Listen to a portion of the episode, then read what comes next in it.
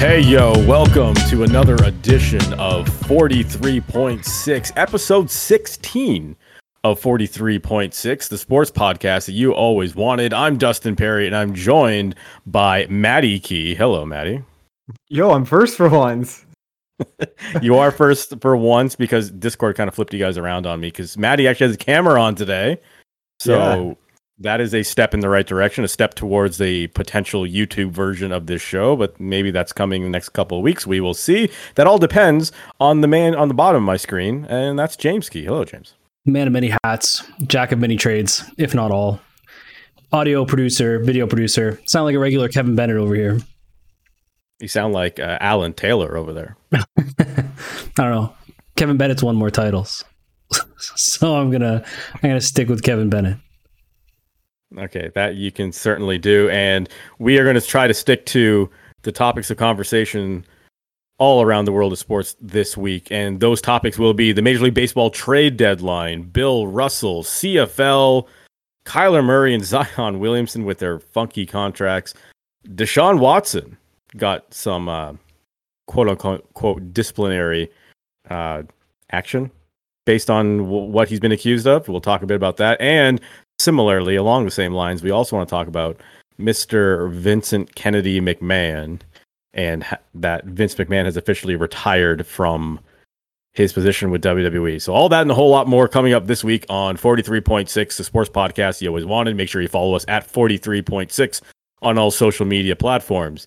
But before we get to the top sports news stories of the week, we'd like to discuss our previous week. I wasn't here last week, so I have two weeks of information that I have I don't know about you guys. So James, Maddie, what have you been up to for the past two weeks? Well, I hosted a podcast uh, in your absence. Well, I'm that... aware you. So yes, thank you guys for filling in last week on episode 15. I was unavailable, so I appreciate you guys doing the show without me last week. But yes, yeah, I, w- I took my kid to Sky Zone, and if you've never been to Sky Zone, um, it's a trampoline park, and I tell you, man, it is a full body jumping is a full body workout that nobody, I think, even recognizes or like it doesn't get enough credit. Like the respect on trampolining as an exercise is definitely not there. Dude, within 15, 20 minutes, I was destroyed. Like sweating, my abs are just or where my abs well, should be or could be how do you think, How do you think Dennis Stamp stayed in shape all those years? it's got to be it. Speaking, but speaking of the pro wrestling tie-in, I, remember, I don't know if you were there in the early days of Smash, but we went. I was 100% there. Oh, when Josh murdered the kid in dodgeball? Yes. Yeah. so, so, Josh Alexander, uh, we were playing trampoline dodgeball, and he smoked a kid in the face with a dodgeball. Killed him, murdered him. Um, and they call day, him the walking weapon for a yeah, reason. Best day, bouncing weapon. The best day of my life uh, after my kid was born was watching Josh just demolish this child in uh, trampoline dodgeball. But the ironic thing is, I was telling someone that story, and then I looked to my left, and his wife and kids are there. So I texted Josh. I was like, "Hey man, not to be a creep or anything. I know you're at Starrcast, but uh, I see your family right now. this guy so and I just told the story about you murdering that kid. And he was like, Oh, you guys are the same one? I'm like, Yeah. He's like, That's that's wicked. So good memory. Uh, shout out to Josh Alexander. I know we do shout outs at the end of the show, and I probably should have mentioned that uh, we have that on the topics of conversation this week. And he's actually not on my list of shout outs, but still shout out to Josh Alexander, who had a hell of a match with uh, Jacob Fatu last night as we are recording this.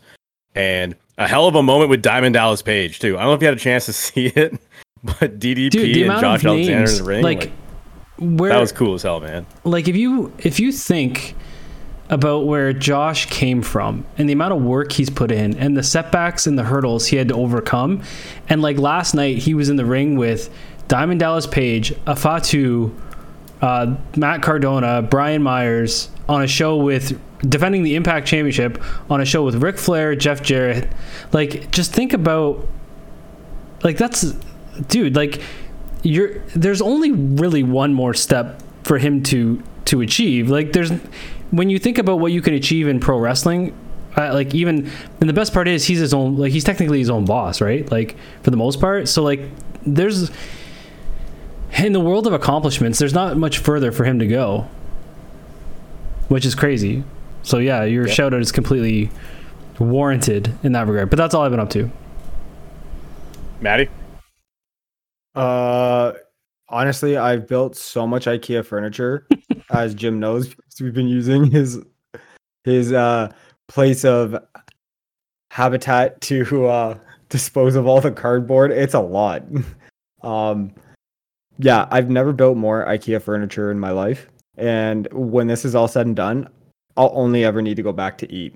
Like I'll never want to go back for anything else. I no furniture, no lighting. Fuck it. I'll go to Pottery Barn or some shit. I don't care. I'm sick. I'm getting sick of IKEA. So a lot of that. Um, yeah. No, honestly, outside of that, I'm leading a pretty boring life right now. I feel like there should there's a business opportunity there for someone to be like IKEA builders. Now I There know if is. you probably have an option to go into IKEA and be like, "Yo, I want this assembled," and just ship it to They me do. assembled. Yeah. But I imagine there's got to be a third party Oh, there service is. where you'll have some two dudes go into your house and build it for you for a cheaper Yeah, price. It's called Jiffy. Yeah, the Jiffy app will do it, but there's also like you can you go on like Kijiji, they're like we'll assemble your IKEA furniture, Yeah. like, Yeah. which is also really kind of fucking creepy. Just hey, dude on Kijiji, come, come assemble my IKEA furniture. You know, because like, like it's not like your normal. things. It's not like your normal buy and sell, right? Like if you buy something on Kijiji, it's an exchange and, and it's goodbye. But then if someone's coming in to like assemble their shit or your shit, they're like hanging out in your place. Though my brother told me a wicked Kijiji story today that made me laugh so fucking hard. Can you share that without names? Yeah, Maybe I'll save that. Maybe no. Maybe I'll save that for the shout out at the end. Yeah, okay, do funny, that. Yeah, do But that. it's it, it is a funny Kijiji story. See, but with- that's a with the- tease. That's a tease, and then you have to listen to the whole. You got to get to the end to hear the story. But Um, like, as as you guys are talking, I was just pulling up the uh, Major League Baseball trade tracker, and the first advertisement that I have on this website is for Fiverr. So that's how go. quick this stuff goes, man. As soon as you say one thing into a microphone, you got ads for it. uh, so I got to be very careful what I say. Um, yeah, no, but like with the IKEA thing, um, what you were saying with the Kijiji, that's one of two things happen there. That's either staging a plot for a porno or how serial killers find their targets. for sure. I've like it's one of two things. That's like yeah, like even movers, like movers as a service, they're they're out, they're in, and then they're out. Like it's not like if someone's building, they're just hanging out there, and that's weird to me. Like Yeah. I don't think I could feel comfortable some dude just sitting in my living room just building IKEA furniture and he's, you know, like his ass hanging out of his shorts and, you know, he probably smells of fucking rotten onion and shit. because it's No, not like a profession. It's not like a painter or a build. Like it's it's just yeah, it's it's super weird. I like how you're gonna say it's not a profession, not like a painter or a builder, but it's exactly what he is. no, but you know what I mean. Like a con- like a like the guy who did your doors. It's not a trade. you it's got a trade, right? So I you know what? ya. Fuck our But- shit, dude. You've been gone for two Yeah. weeks. You were sharing We pictures of. Galaxy's, yeah, Galaxy's Edge, and shit. So, give us a rundown. So yeah, if you don't know, I was in Disney World for the past week or so, and not just Disney World, but I went to Universal Studios as well. So I mean, it's it's a, it's a long TNA. story. Yeah, you know what? Last time I was in Universal Studios, I did see a TNA taping, and like Kevin Nash was there and Sting was there. and It's just a, a different time back then. Sounds like a retirement show. I mean, in a lot of ways, it- could have been seen that way back in those days of TNA, where it was back with the main event Mafia. All those guys were just the old dudes, like Scott Steiner and Booker T and and Kevin Nash and Sting, and and plus uh, being in Florida too, I think added to the fact that it felt like a like a retirement promotion. But yeah, so it was a long week, and there's a lot to go through, so I, I won't go through all of it. But like, we went to Universal Studios and we did all the Harry Potter stuff, and that was fun. Uh, I, I Universal Studios did a really good job to make those parks look very. I mean, you feel like you're in the world of Harry Potter Yeah. Okay, Yeah, hold on. feel like- Before before before you get is that your first time being there? in the Wizarding World of Harry Potter. Yes. Yes. Yeah. Okay, my wife's done it like three times. She's obsessed.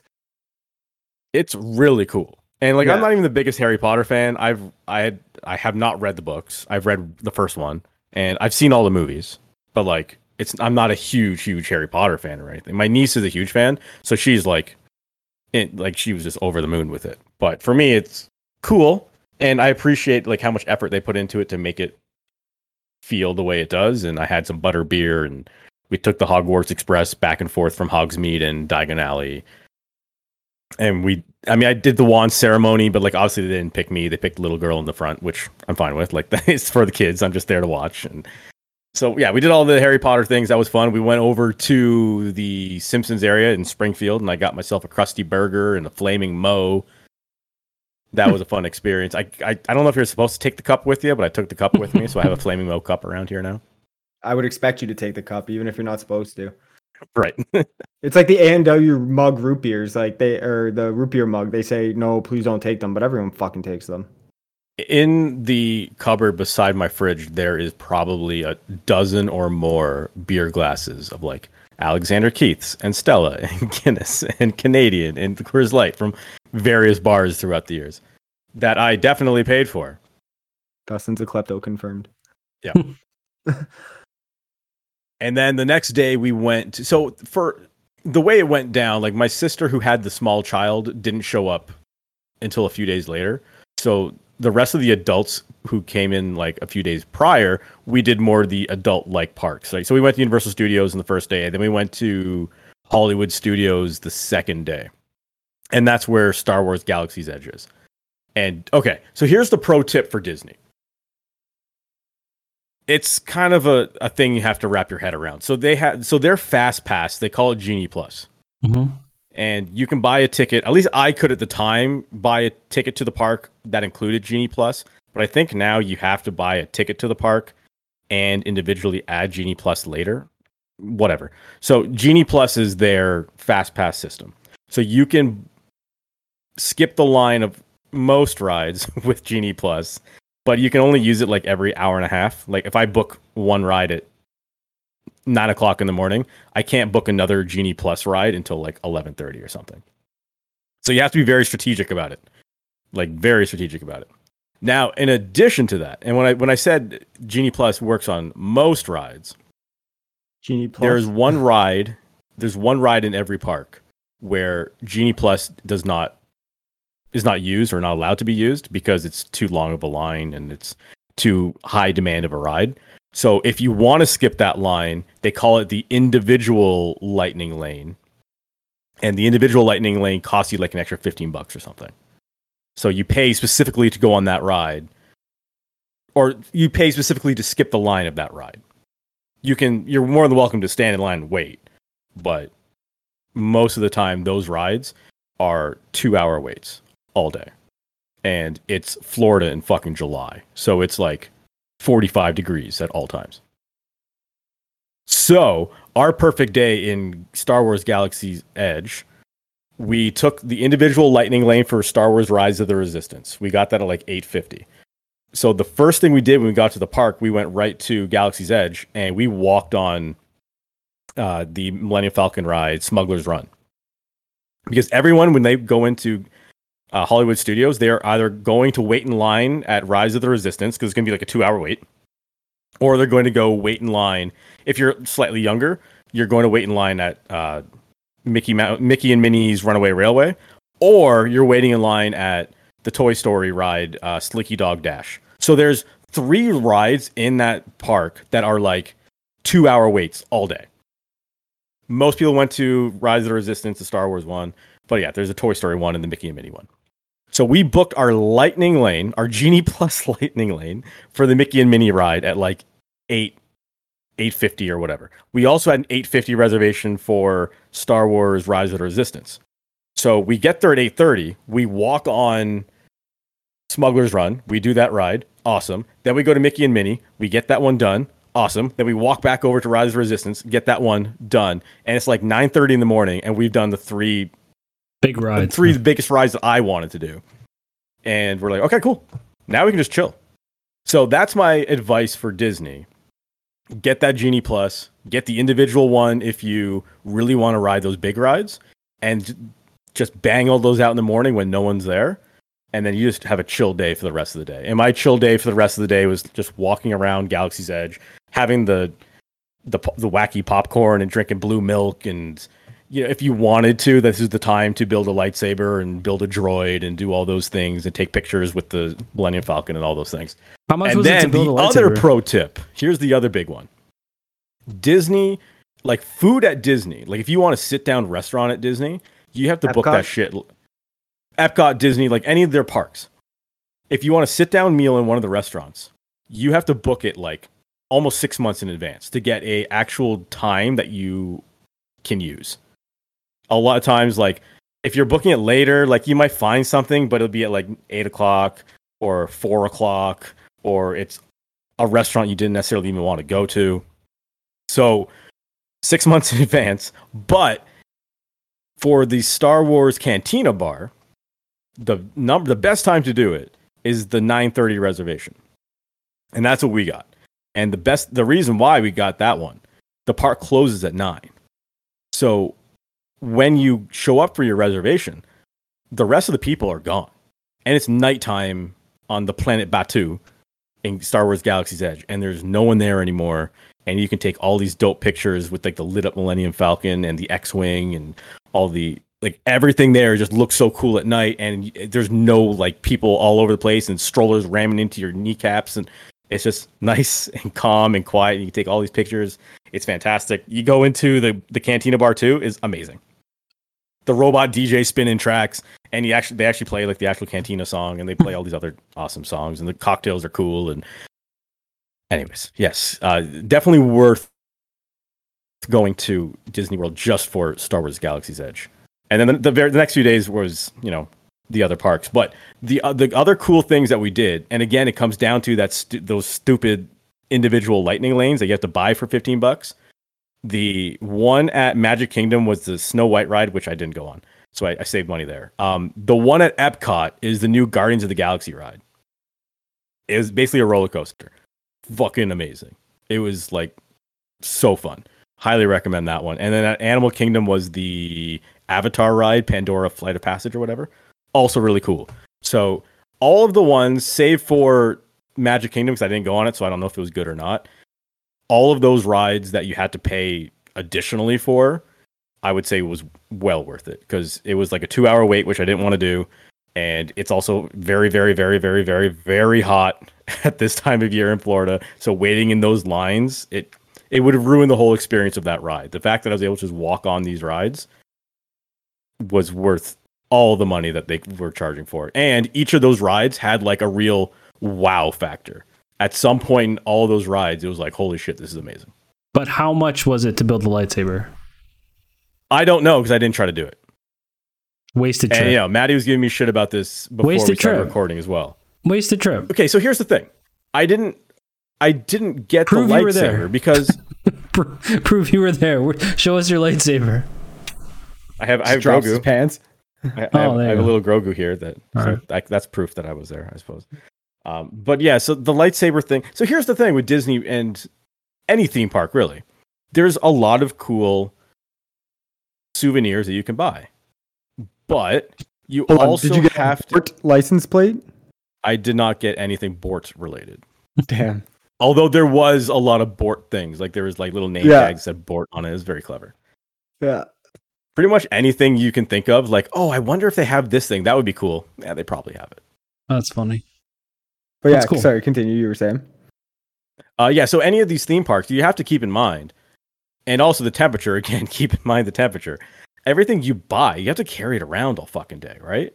Yeah. So this lightsaber, it comes in a case, but the case is like, I don't know, like four feet long.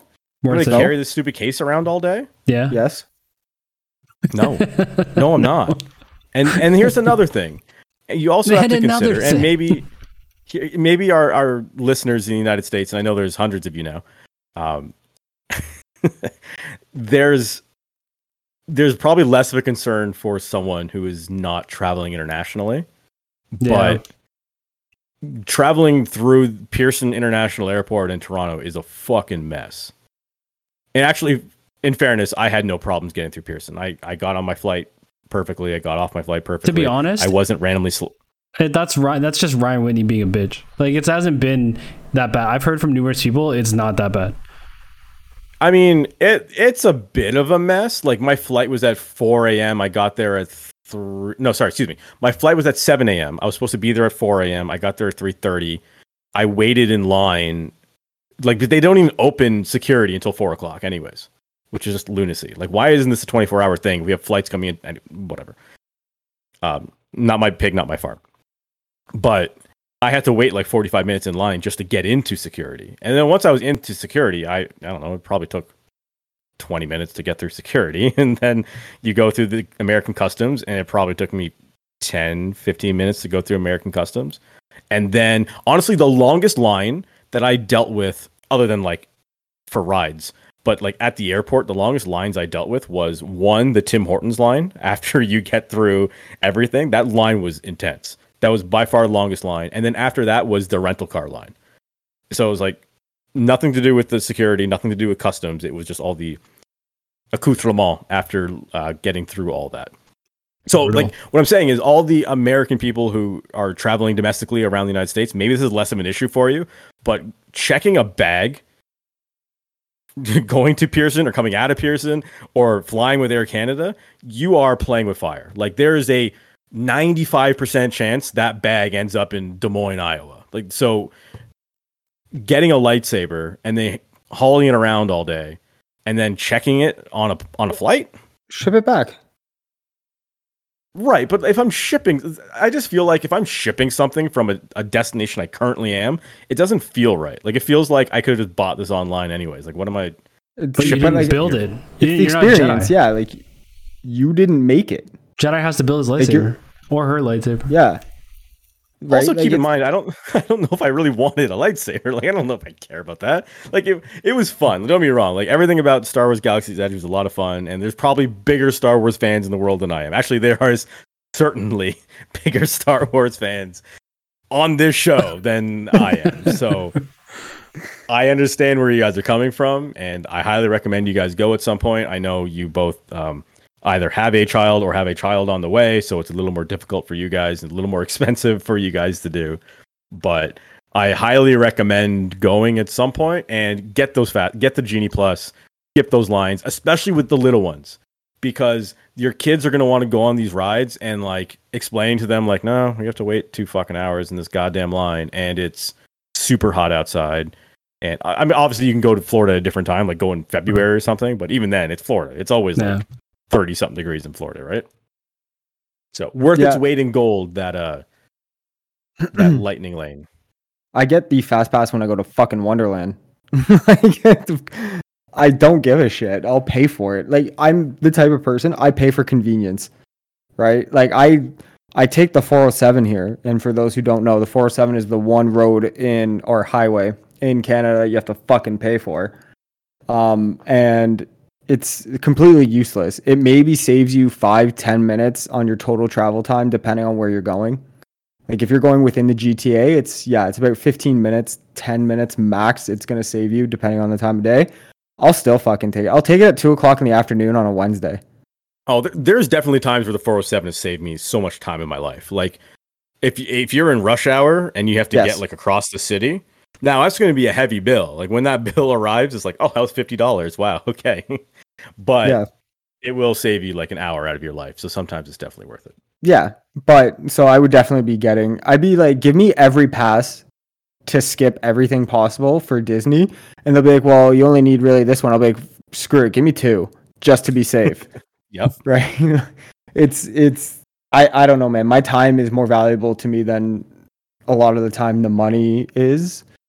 Um, you know, always potentially make more money or get more money in some way, but can't get my time back. Well, here's another thing. Time. Another thing that's wacky about the U.S. and something I don't understand how they don't haven't fixed yet is their credit card situation. Oh, I was gonna say racism, but whatever. Oh well, I mean, yeah, we don't have time for that one, but I know that. that is a fantastic point. But like, how we go to a restaurant and you sit down and like the bill comes, and you have to like give them your credit card, and they go away with it, and they do God knows what with it, and they come back and you sign like you write uh, like you physically write in the tip amount, and then Yeah, they don't have Yeah. the machines at the table yeah It's like we adopted these table side machines when I started in the restaurant industry when I was like in my early 20s. So this was like more than a decade ago. Canada has had table side debit and credit machines where we bring it to you and like your card doesn't leave your site. It's so weird that you're you they, the, the server has to take your card and run away with it. You know Messed up. what? That's probably catering to the old people in Florida because they're not used to the new technology. So they're It's not probably Florida. It's Buffalo, Florida, everywhere I've been. It's the it's the Yeah. entire country, man. I don't know, man. When I'm in Santa Monica, I don't have that problem. Well, I mean that's that's I mean, it's the California. One like place- country sometimes. One place in the U.S. where it doesn't exist.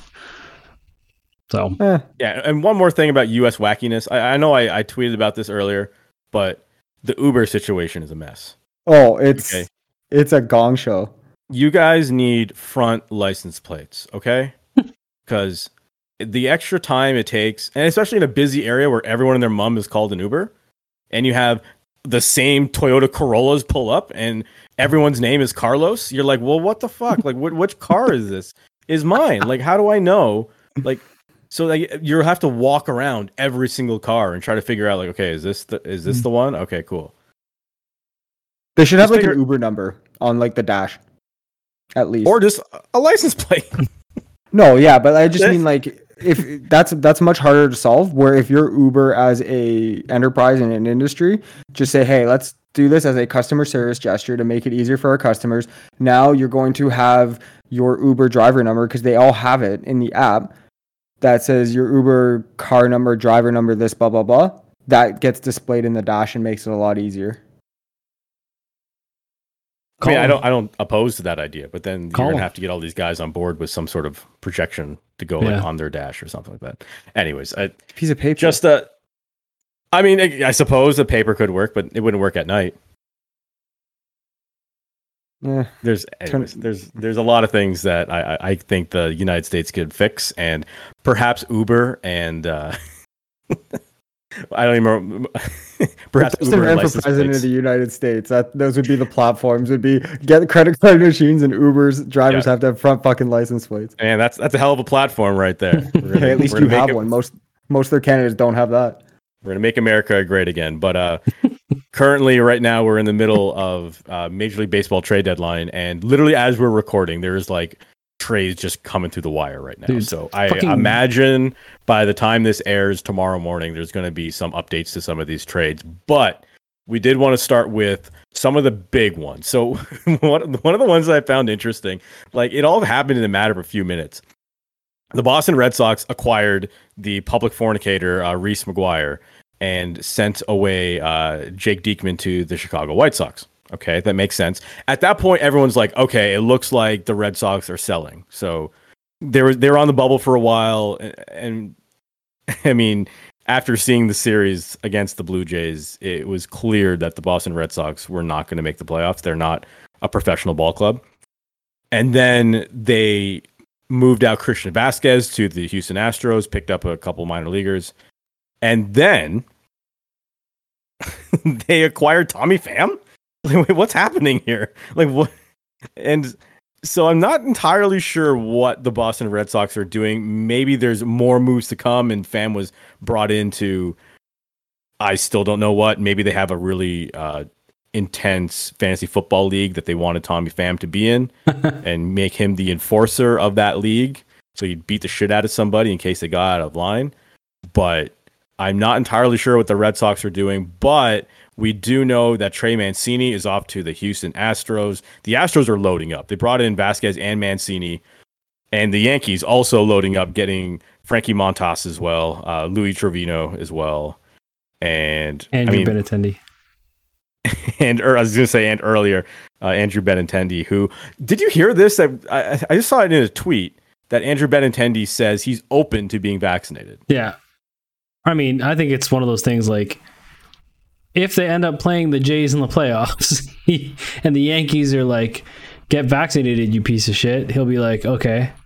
Like, I think that's but he- if he doesn't have to, I- he won't. I wonder if they are aware Now I know we beat this drum all the time of like it's the same problem here in Canada. Like they, the Blue Jays can't enter the United States without being vaccinated. That's not quite where I'm going. I wonder if they understand what vaccinated means, because if the, if he truly is wait, I, I don't know if this is the fact or not, but it, this is kind of like the interpretation I think a lot of us are taking is the fact that he says, "I am open to being vaccinated." Or I don't know if he said that personally. The the line was he is open to be vaccinated. So I don't know if Benintendi said it personally. Anyways, I wonder if the, if he's aware or if the team is aware that you need to be like double vaccinated and you need to have Time the between them. vaccinations yeah separated between like 3 weeks or whatever. Yeah. So if he is open to it and the possibility of playing the Blue Jays is very real in the playoffs, you're going to have to make that decision soon. Like like tomorrow. Like you're gonna have to, eh, yeah, like you're gonna have to get your first dose, wait the three weeks or whatever it is, get the second dose, wait the three weeks or whatever it is, and then you're considered fully vaccinated, able to enter Canada. So, assuming it's three weeks, I don't even know what it is because we're normal human beings and we got it done when we were able to. But for someone who's like up against a deadline and needs to know, like, in order to enter the country, how am I able to do it? I think it's time to stop dragging your feet, bud. yeah. I th- I think it's two weeks. To be honest, I think the three weeks was just stretching it out for resourcing. Yeah, uh, perhaps. and sourcing the actual vaccination. They're like, hey, you can stretch it out to three to four weeks in between your shots, or blah blah blah. Um, so if he were to get it, I I would assume though they're going to probably make some kind of exception for athletes who aren't that choose to to cross borders where if they get the first one they'll say okay as long as you do get it by this date or have a scheduled date to get it we'll let it slide um i mean we'll find out the next time the yankees come to toronto whenever that is if he's already started or if he's already through that process because you know for sure they're going to play that they're going to be in toronto before They october have, yeah, they have one more series. They have one more series in Toronto. So that's the thing. So like, Yeah. so even, but that that that series is actually irrelevant, right? Like a, th- a three game set against the Jays in September is irrelevant to the Yankees, right? no they're So already going to be locked into first in the AL East Right. So I don't think he needs to worry about it for that. It's it's in the off chance the playoffs and they they give a shit about two, possibly three games, right? So, yeah, I don't know. I mean, I mean, if you're looking at the standings right now, though, it looks very like it looks like a very real possibility that the Blue Jays play the Yankees in the first round. mm-hmm. yeah, yeah Like, I, although, I mean, I think that's why the Well, Red Sox are going out and doing what they're doing. First round, I mean, like I don't count the wild card round as a real round because it's Yeah. like three games and it's you know, a yeah, bit of but a shit show. listen, it's not a lock that the Jays like, dude. If the Jays play the Mariners, like the Mariners, Oh no, I'm not. s- I'm. I'm not even suggesting that. Like, I'm super confident in the Blue Jays' ability to make the or win that series. I'm just saying, if you look at the standings and you look at the top teams in the American League, yeah. it's the If Yankees the are Jays one, get out of the wild the card, Astros are two, and the Blue Jays are three. Yep. Right. So If the Jays get out of the That's wild card, it's a real it's a real possibility they play the Yankees, but the Jays have to get out of the wild card. And I gotta say, I'm a little bit concerned with at time of recording, 22, 21 hours to go. Sydney That- Sweeney or whatever Sorry? is their only ac- Sweeney's their only acquisition or whatever. Uh, so I, I don't know if you know who Sydney Sweeney is. No. no, 'cause I- You should Dustin's- Google. I'm, refer- I'm referencing Dustin's joke. Yeah, so there, uh, Sydney Sweeney. I don't, I don't. For everyone who doesn't know who Sydney Sweeney is, um, she is an actor who is in Euphoria. uh, Euphoria. That's it. That was the name of the show. Fantastic actor, actually. She was actually in. She was in this movie on Amazon Prime, and I forgot the name of the movie. I'll look it up in a second. But and it's a dumb as hell movie, but it really does show her range. And I, I don't think the movie's good, but I think it's worth watching because she's actually a really, really good actor. I think she's actually going to be uh, cast as Gwen Stacy in some Madam new Web. future Spider-Man. Madam project. Web. Yeah. Yes. So, But yeah. anyways, she threw out the, op- referencing the Dustin's joke. she threw out the first pitch in one of those games against the Red Sox, and that's when the, The 28-5 game. Yeah, that's the when the Red Sox season essentially ended, and we ha- have Sydney Sweeney to thank for that. So, yeah, the joke on Twitter going around is that Sydney Sweeney is the Blue Jays' only acquisition so far, and I know a lot of our friends are concerned right now, as James you're trying to get to that we're a few hours away from the deadline passing, and as of time of recording, the Blue Jays have done nothing aside from Sydney Sweeney. So my my concern comes from, and I wrote this in our Discord, is that that like the names that were out there as available are gone, right? So now we're relying on potential names that weren't out there, which I mean, obviously that exists, but usually the names that are out there exist because they're they're available, and guys that aren't available either like come with a price or come with tough negotiations that probably aren't gonna that are gonna be tough to do in, in 21 hours. So I'm like this team, and I, I was saying that I heard Arash Madani on the fan on my drive just before I got in, and he was Friend saying, of the show, I believe he does listen to us. fuck that guy. Um, and he's saying, he goes, like, what a fucking moron. Okay, so the guy goes, the Yankees got so much better. He goes, the the Well, Astros the got Yankees- better. Hang okay, on, I- I- hang on. Let, wait, wait. Okay, go. He goes, the I'm with I'm with you here. The Yankees got so much better. He says, he goes, the Astros got better, and he's like, and the Jays haven't made any moves. And then he's like, I really have this feeling that the AL playoffs are wide open. And I was like, the fucking Yankees are literally running away with the season, demolishing literally everybody in their path. You just said they got much better, but yet the playoffs are fucking wide open? Like like what are you talking about? Okay, to be fair to Arash, He is an I- idiot. to, to be fair, to Arash, um, I think what he meant was that the wild card is wide open. No, so at he said the point, AL the playoffs. Could. No, he he was talking about the AL playoffs. He wasn't talking about the wild card. I, dude, I I was think listening he to meant it. the AL No, wild card because to your not. point, to your point, it is not. A, a, it's not. no, close. but that's the how stupid this and- guy is. I'm telling you, he was not talking about that. He said the AL playoffs. And they were just talking about Seattle going all in to sell tickets eventually next year, like because they forfeited a lot of top prospects for Luis Castillo. But they see as a chance to end the longest MLB playoff drought, apparently. I think it's Seattle. And to potentially sell tickets in the next year. But then he goes on about oh, the AL's wide open, but the top two teams got way better and the Jays are stagnant. Then how is it wide open? And this is my concern. He's not wrong about one part. These two teams got better. The Jays have not. And the Jays have legitimate problems in close games. Unless they're blowing teams out, it, it's it's dicey at best. And that's Which because the opposite of the start of the year. Right. And it's because they don't right, it's exactly the opposite at the start of the year. And you know why? Because our team has flipped. At the start of the year we had some pretty good starting pitching. The bullpen was on fire. The bats were fucking in a coma. And now the bats are alive. But the bullpen and the rotation, the rotation's been a little bit better, but the bullpen is the definition of sus right now. Like setup man position is anyone's for the taking. Although Jimmy Garcia, like in late relief, has been pretty good, but he can't pitch every day. You know, Adam Cimber's pretty good still, but like after that, it's slim pickings, man. So they like What's they need also concerning is that the Rays also got better. Like they added Cleavinger and they added Peralta, and obviously, and yeah, and the Mariners got better too, adding Castillo. So it's not just Houston and the Yankees have gotten better. Like everyone in the hunt in the American League, the American League wild card, as well as the teams at the top of the playoffs, they all got better. And, And the there's Blue time Jays left. haven't. There's time left. There is time left. Yes. but Shohei Ohtani.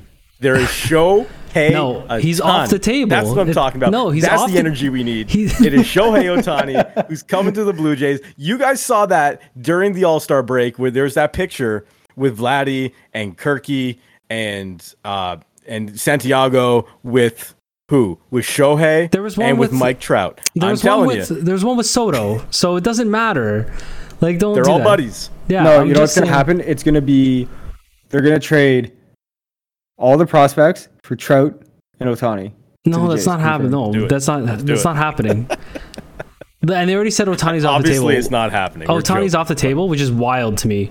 That that the Angels wouldn't at least explore a king's ransom for Ohtani at this point in time, considering they're fucking trash.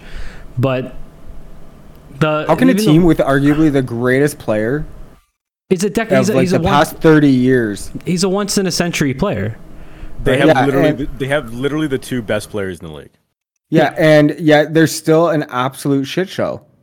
Well, to I be just fair, can't Mike, get it together. yeah, like Mike Trout has been hurt for Injured a while, a and like there's yeah, there's But been talks not- of him like his career being over. Yeah, he's Okay, not but, solving like- problems of a team. Okay, okay, but at the same time, is what have they done to surround him with better talent outside of Ohtani?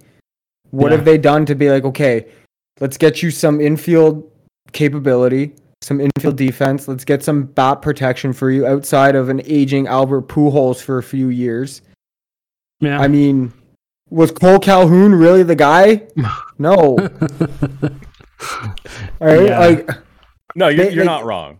they they did nothing to Yeah. support. That's that's arguably worse than what Edmonton does with McDavid and just having Draisaitl. Draisaitl is Ohtani, Trout is McDavid, and there's nothing around him yeah. but scraps. Yeah, I mean, I'm just, I'm, listen, I'm just worried that the, listen, the talk at the beginning of the season was the Jays were supposed to be World Series contenders. The current contenders are acting like contenders.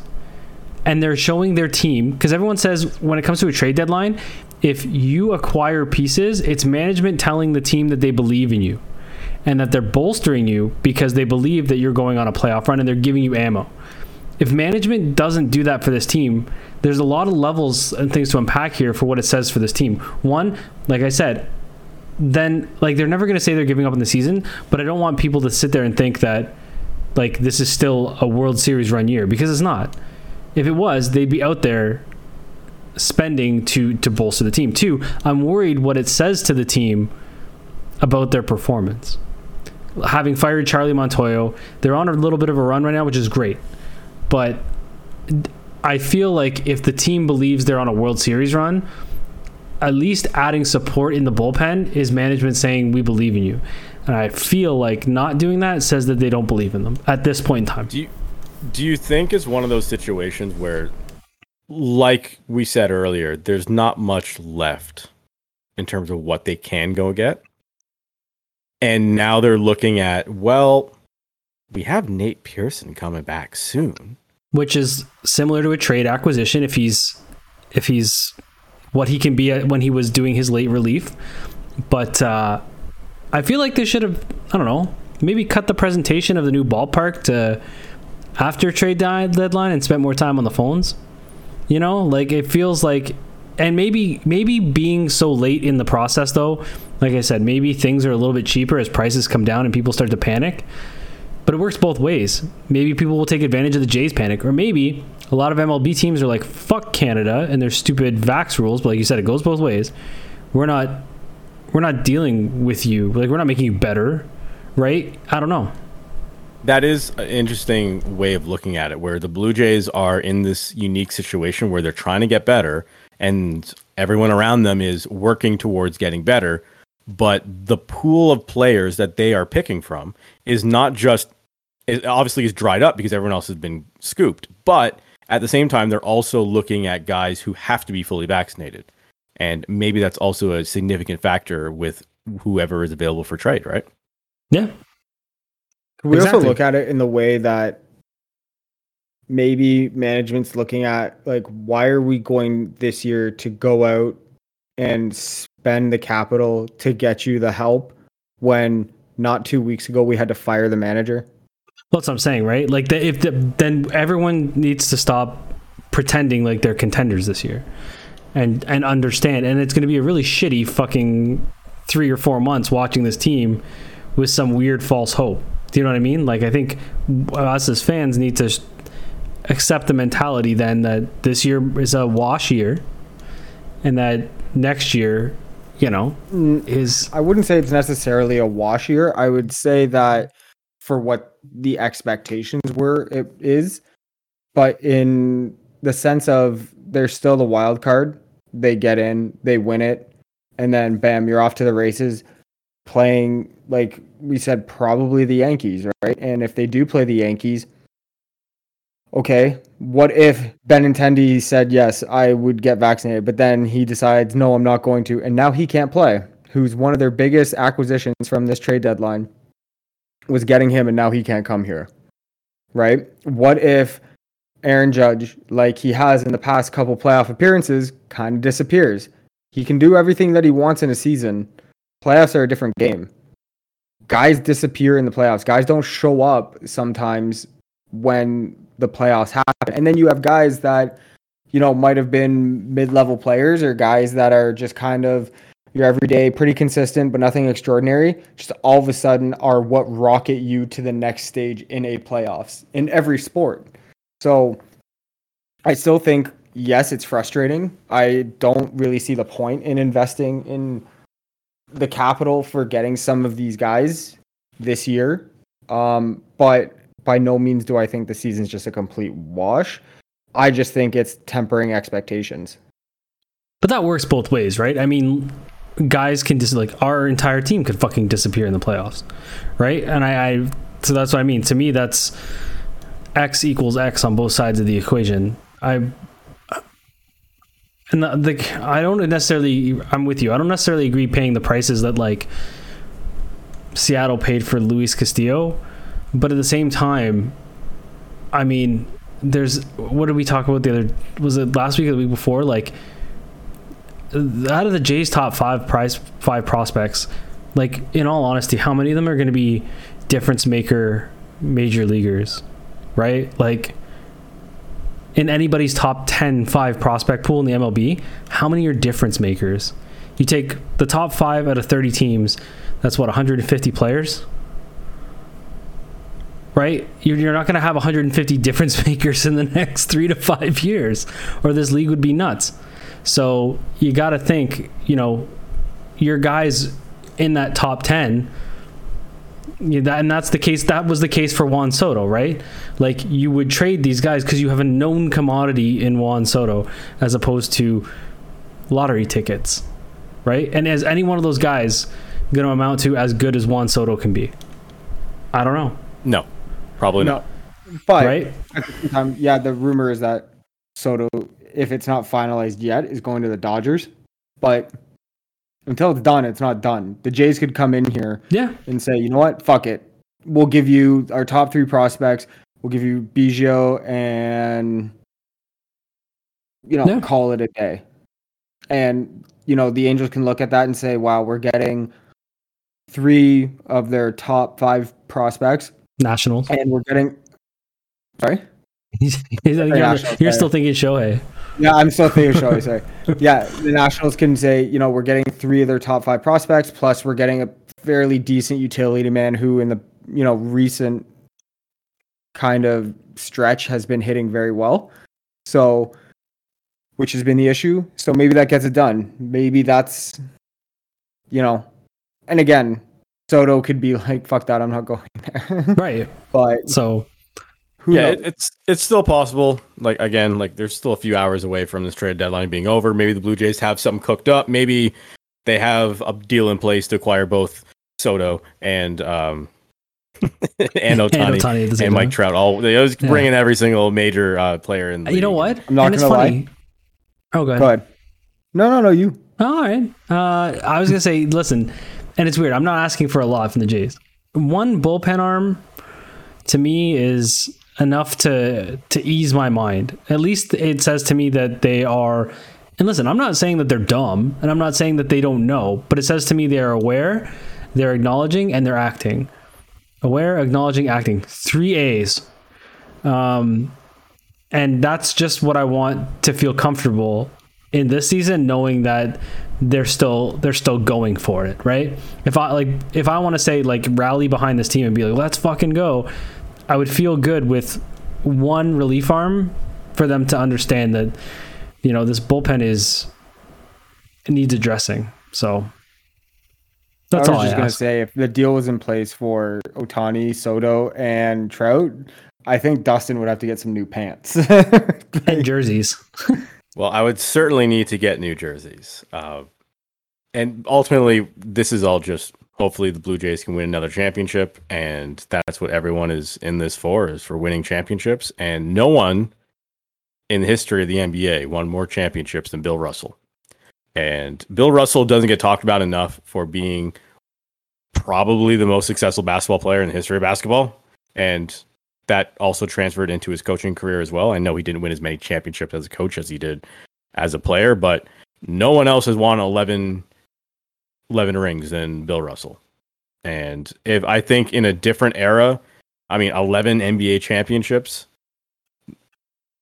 in a different era, if he wasn't playing in the 50s and 60s, I think we'd be talking about Bill Russell in the conversation as the greatest of all time, like we talk about with Jordan and we talk about with LeBron. I think they're they should be like building the conversation, but isn't at all. I don't think.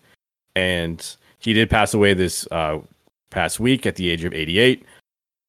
So we did just want to talk a bit about Bill Russell and his life and his time in the league. None of us are huge, like, um, experts on Bill Russell's career. The guy played basketball and retired from playing basketball long before any of us were born. But I think it's it's important to recognize that sometimes we don't really place the you know we don't give the flowers to the guys who deserve it sometimes. I think bill's one of the guys that deserves it. No for sure. And not just what he did on the court like he's arguably the most successful team sport player in sports history. You know uh, like you said 11 titles that's that's with an Olympic gold with Dude, an Olympic gold medal too. It's yeah. not just eleven titles. It's eleven titles in thirteen seasons. That's yeah. rounded up. Right. Like that's an eighty-five percent win percentage. Five percent win percentage. Yeah. That's um, that's so fucked. Not yeah. Not only did he do that, but like at the time too, and the things he did off the court as well. You know, marching with Martin Luther King Jr. and supporting Muhammad Ali at a very tense time in the dude's life. And, you know, just he was an activist at a time when where we can look today where a lot of NBA players will yes use their platform say no I'm sick of this but man it's it's really easy to type 240 characters and send a message off to the universe and have millions of people that will support you regardless of what you do hit like and be like look he stands up for something it's a different thing to walk the streets with guys like Martin Luther King Jr and actually feet on the ground to do that shit and not just from the comfort of your $12 million mansion sitting on a couch while you're watching ESPN highlights of yourself. Right. Yeah. There, I don't think there's a lot of NBA players that I could look at right now that would have the balls to do some of the stuff that Bill Russell did. And I mean, all those guys, and not just Bill, like, but all yeah. of those guys in that era went through that shit. Playing professional basketball, or not even playing professional basketball, but living in the United States, living in the United States, yeah, just being a black man in the or a black person in the United States, even now is dicey. But in 1950s and 1960s, where you weren't allowed to be in the same bathrooms, you weren't allowed to restaurants, eat, you weren't allowed to go into restaurants and eat. You had to sit in the back of the bus, like all these things that isn't. I mean, isn't quite the way it is now, but like they had to fight for that. Mm-hmm. Like they had to fight for those rights, and it wasn't just about playing basketball. Like these guys made a significant impact on the way the world works. Oh, 100%. And that's why like it kind of frustrates me when some of these players will wear a t-shirt or send a tweet or get a hat and say stand up to this. Like don't get me wrong, yes to show support or if that's the way they feel they need to do it fine. But man don't compare that shit to the shit that these guys did in the 50s 60s and 70s and crap like that because you know you're let's be honest do you think someone like lebron or durant or steph curry is really risking their career by wearing a t-shirt or a hoodie to warm up well, sorta. If you think about it. Now, I, am just, just work with me for a second. Remember a guy named Colin Kaepernick, who just who knelt down during a fucking song, and this guy has been blackballed from the NBA ever since, or excuse me, from the NFL ever since. You're thinking the NBA. Well, I was I, thinking I- we're thinking, still Yeah. thinking NBA because we're talking about Bill Russell. But like, but that's how crazy it is now. Like, even if even all these things that have happened over however many years, over the past seventy years, a guy like Colin Kaepernick, and I don't necessarily want to get off uh, Bill Russell this quickly. Uh, James, I don't know if you have anything else to say, but that was a good transition. I was going to make it to the next topic, but um, but it is still risky for certain uh, NBA players or any professional athlete to make a statement because it can cost them their career, and it happened to Colin Kaepernick. The only thing I'll say on Bill Russell too is he was uber successful in a time where the NBA was fuck like that was gangster. Like the NBA was yeah. that was a tough era of the like from from about the 70s to the early 2000s. Like the It was like NBA was ball. was a was a tough league, man. Like guy like fouls were fouls, right? And guys Oh like, yeah. Hitting head, hitting their head in the court, getting pushed on layups. Like it was like it was a man's game, you know. And like when what I mean by that is is you had to like the You had to earn your space. yeah, like it was just it was it was real work. Like it was lunch pail basketball, and like the guy was was the, a king in that era. And I, you're right, he doesn't get when, when they go through the conversations of goats, like he's somehow mysteriously always left off, and I can't I can't for the life of me figure why. But I mean, again, eleven to thirteen and like you said, all the social activist stuff, and and and apparently the guy was pretty active in bed. So, you know, Well, if that's not a transition to our next Wow. story, then I don't know what is. So, um, I was going to save that for later, but it's too easy. So, uh, we finally have some sort of ruling on the situation with the Cleveland Browns starting quarterback. I can't believe he's the Cleveland Browns. uh, Deshaun Watson has been suspended six games as a part of the NBA's uh, code of conduct, personal conduct, we'll say. NFL. Did I say NBA again? God damn it. Yeah, you did. Uh, part of the NFL's code of conduct. Um, so, uh, if you're not familiar with this story, Deshaun Watson was accused by, keep me honest here, guys, 36 different women. something it like was, that. we'll say You dozens. it. Yeah. We'll say dozens of women have accused Deshaun Watson of some sort of um, sexual misconduct, we'll say. Again, accused of these things. And the M- the NFL was doing their investigation, and this is drawn out for a while now. Like training camps already started. There's a lot of questions around the Cleveland Browns, like who's starting at quarterback this year if Deshaun Watson is probably going to be suspended. They finally made the decision. It is six games for dozens of accusations. So here's the thing. I don't know if Deshaun has been found. I I don't. I don't think guilty is the right word, but I don't think they've proven that he's done anything wrong. Well, the Texans, the Texans paid a shit ton of women. But if they are suspending him, wouldn't that lead you to believe that they've found something? So So if they have found something, how is it only six games? my guess is Even that if it was, even if it was one of the dozens of people that he had sexually abused, allegedly, if he, if what they were uh, claiming that he had done, he had actually done. Even if it was one of the dozens of women who made the same claim of what he did, how is that only six games? So my guess is that they found enough to believe but not prove. So in the interest of doing not doing nothing, they did something, knowing full well that he was also suspended by the Texans for all of last season. And the Texans paid off the women because uh, we had this discussion. Was it last week or the week before? the massage therapists. I'm assuming. I'm again. I'm assuming a lot here. I so like I'm I I have a is it true like they're all massage therapists, right? So like they're all could technically be considered employees of the Texans and that's probably why the Texans assume responsibility and paid them off. So like th- like this is my head headcanon of how things went down.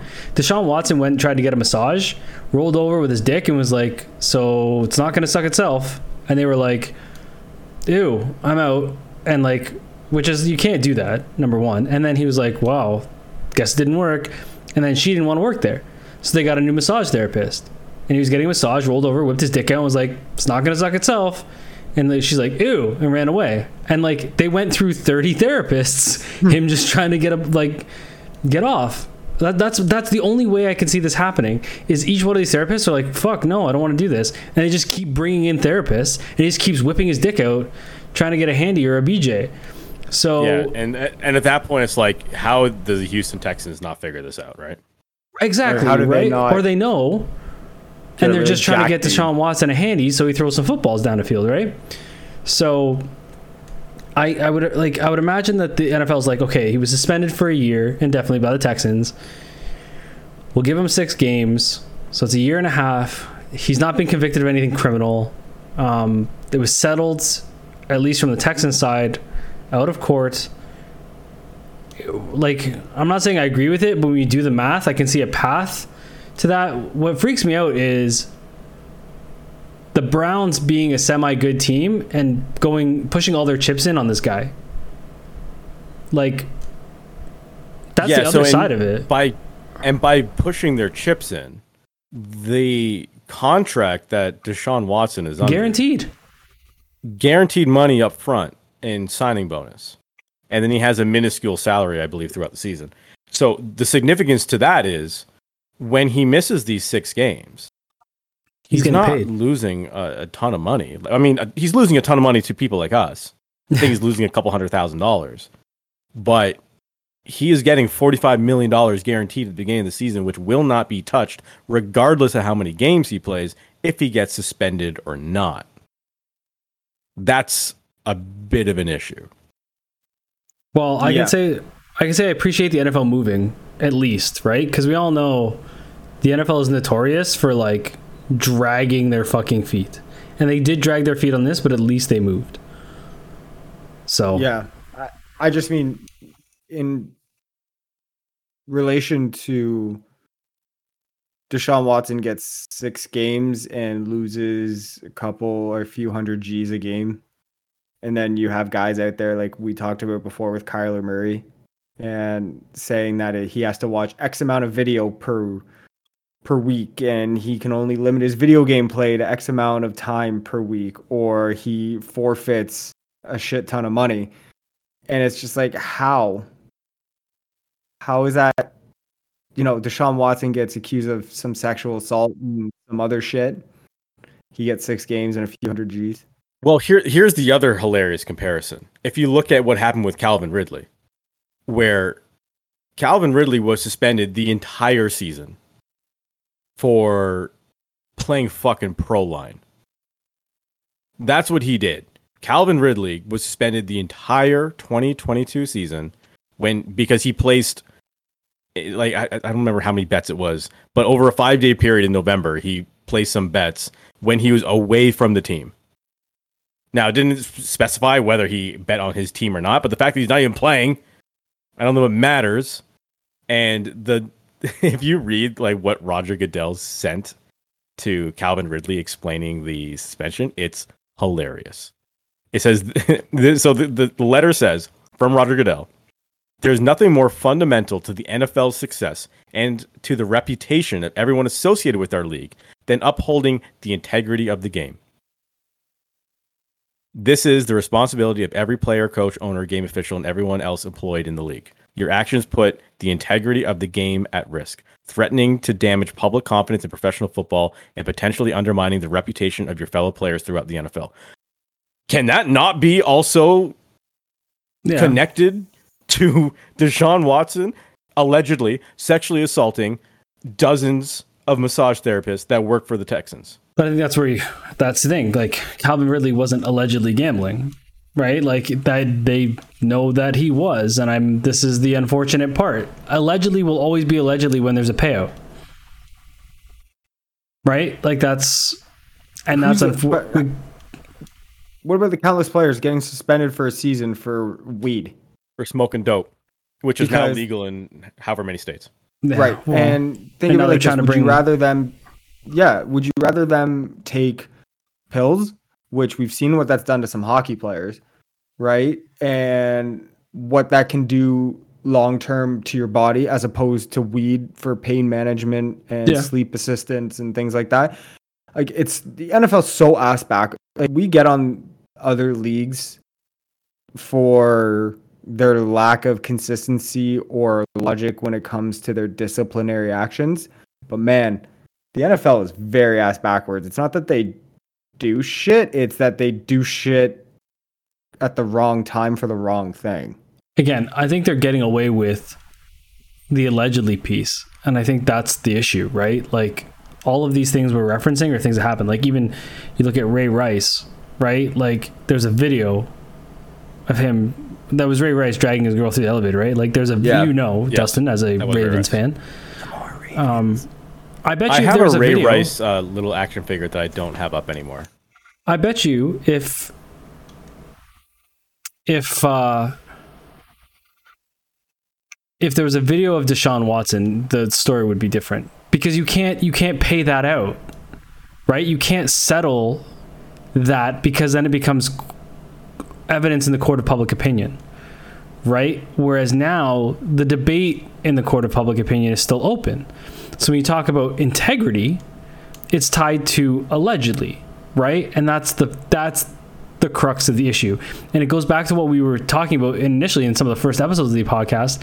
It's unfortunate that the idea of payout exists not to satisfy or to give reparations to the victims, but it automatically absolves the other party of any wrongdoing. And it sticks at allegedly forever. And there's never and, and philosophically, should it matter to us?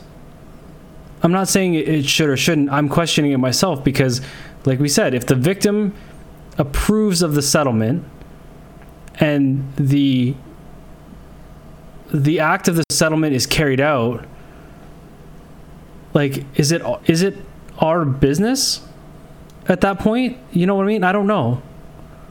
Yeah, it's funny how uh, it almost seems like on a sports podcast you also need a, a criminal law background and specialization in sexual assault because we've had so many of these stories between But- Hockey Canada and between Deshaun Watson and between Vince mm. McMahon, and you, you're right. Like that, that's constantly come up where Can we tell the victim how to deal with it though? That's what I'm saying.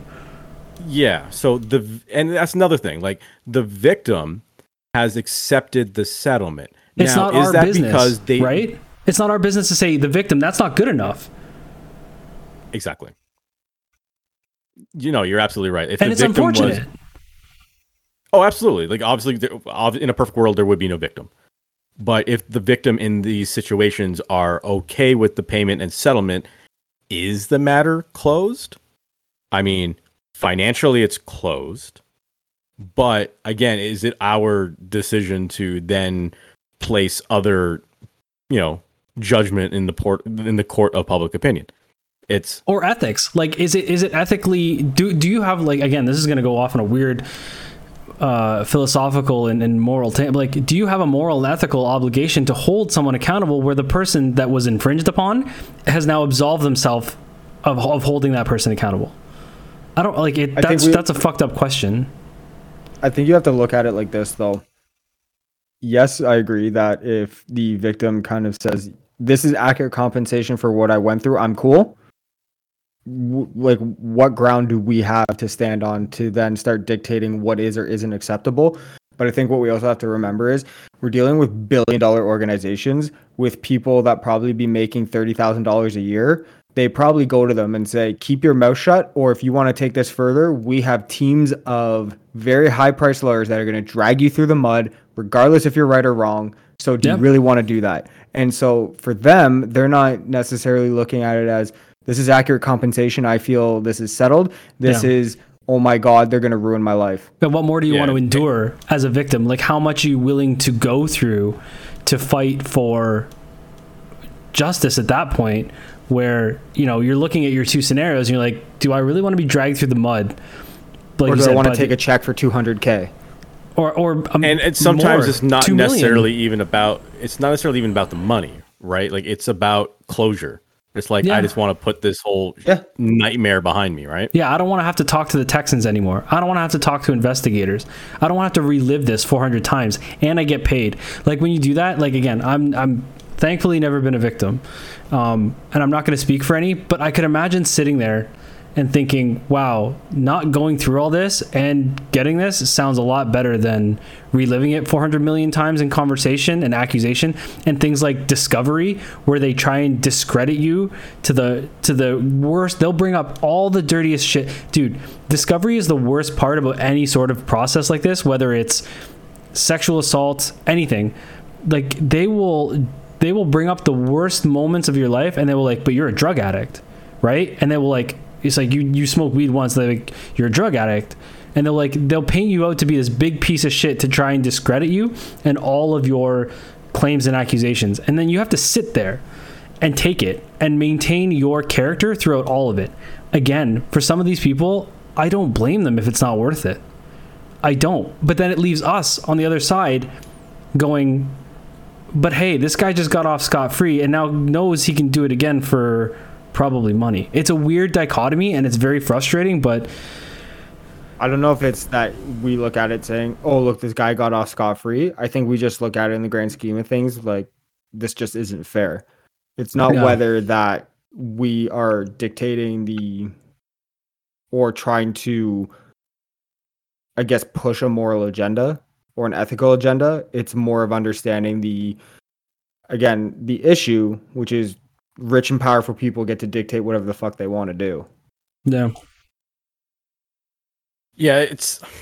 I think it's just when it comes down to it with Deshaun Watson.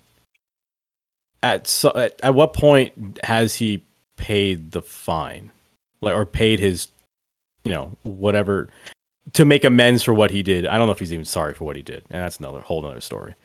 if he Um, did it but if he Right. did it, that's a great point. If and he even did, it. um, I guess what I'm trying to say is, is his football ability to the team more important than the negative press that he's going to bring to the Cleveland Browns? Yes absolutely. because if, If, he we wins, remove, if we remove all of the allegations aside, dude like if he wins if the browns win the super bowl with him at the helm there's a deshaun watson statue outside of the stadium I mean, everyone casually forgot about Ben Roethlisberger's accusations, right?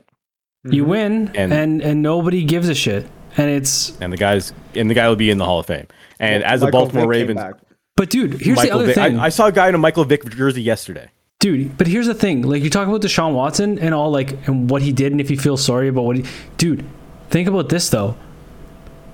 If if what happened is is what my head canon, like if what my head canon is actually what happened, the dude might actually not believe what he did was wrong.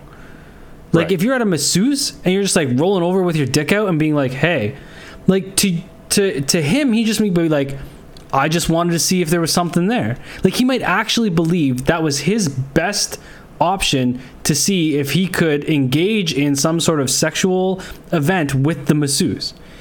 And I if mean, I, I see, I see it happen on Pornhub all the time. I thought that was just what people did. right, but like Wait, in his me mind, he Pornhub's could be fake? like, all she has to say is no, and he, and he could be like, cool.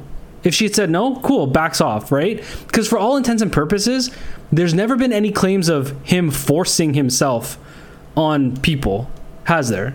I don't think so. I think it's all mean, just been like he whipped his dick out and wanted me to do stuff, and I said no, and I felt uncomfortable. which is still weird. It is, but but in his mind, he could think that was his way of seeing if they were up for it. Like, I mean, there's better ways of doing it. Being like, "Hey, is there any extra stuff we could work out here?" You know, but he might not think there's anything wrong with this, right? And that's like I don't know. It's uh, it's it's so complicated, and I think that's why you end up in places where they look at the year and they look at six games and they go, okay, like, you know, should, what do we kick this guy out of the league? Like, I'm not saying that's right or wrong either. I don't know. Yeah, I'm I'm I don't envy the people who have to make these decisions and, and look at all sides of it because it's got to be tough. So, what two of the cases included claims of sexual assault. He was said in both cases to have pressured women to perform oral sex during massages, and was accused in one of them from also grabbing her ass and her vagina. Yep, doing exactly what the former president of the United States told him to do.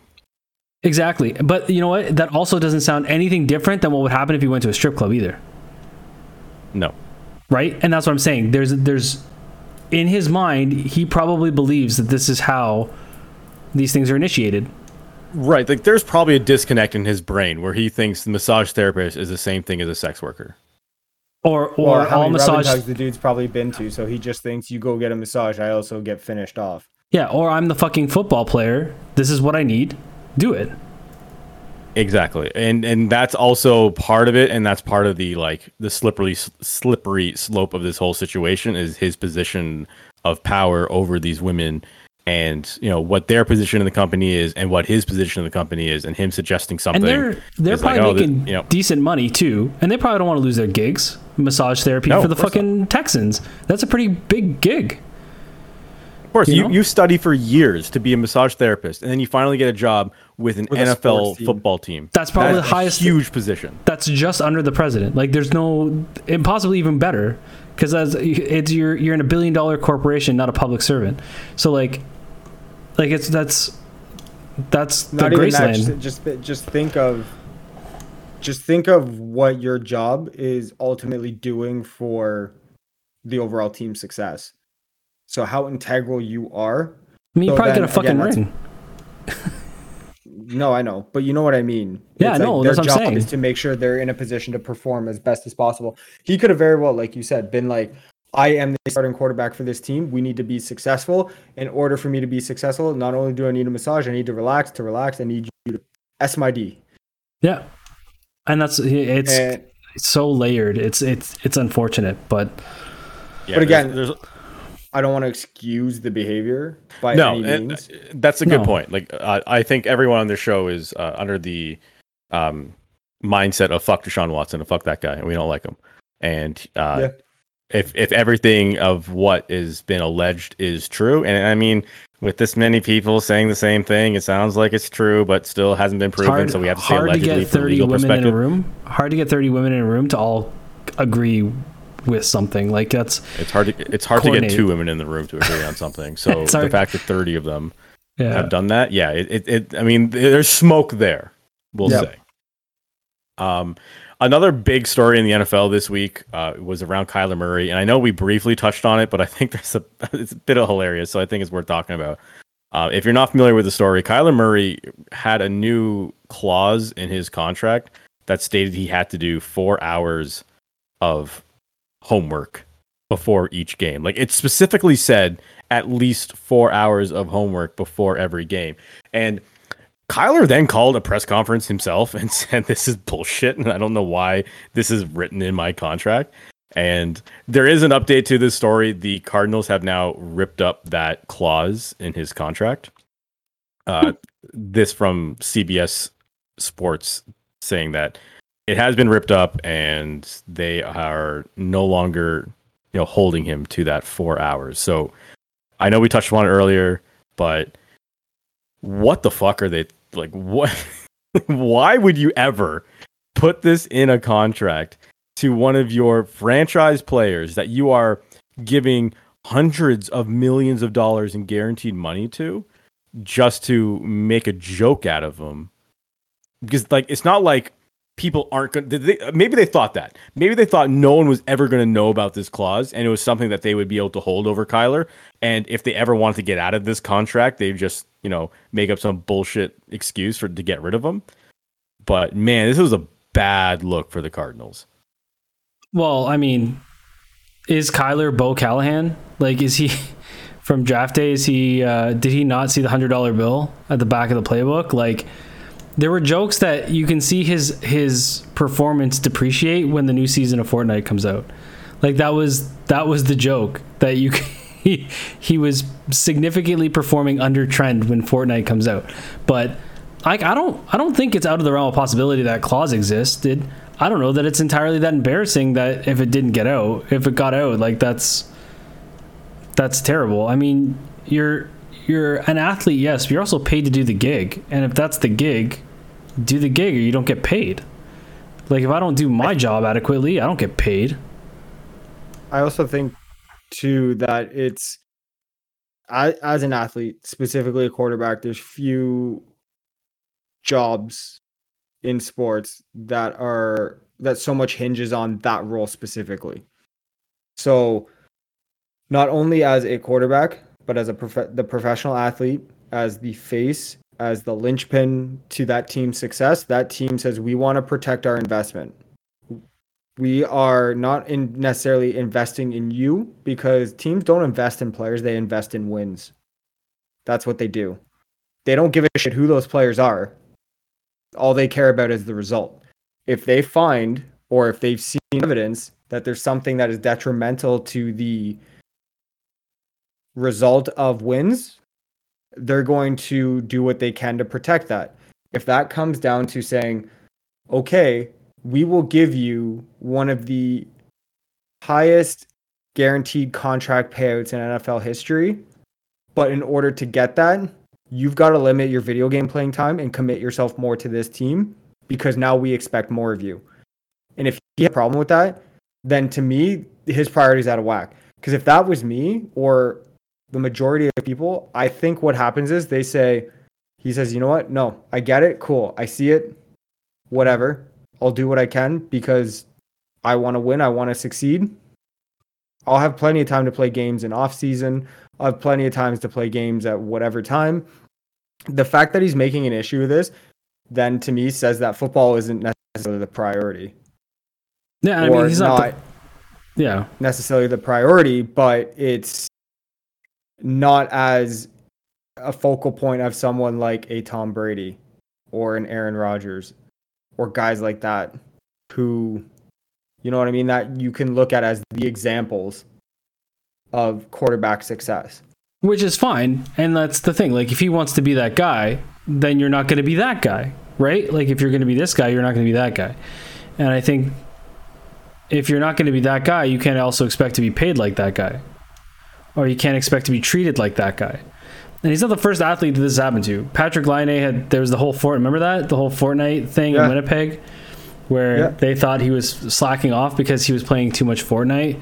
And I think the Vancouver Canucks went through something, or maybe it was them playing the Canucks that brought it up, or something. I don't remember. Do you, do you remember? And, and sometimes this would have been helpful previously. Do you remember that pitcher?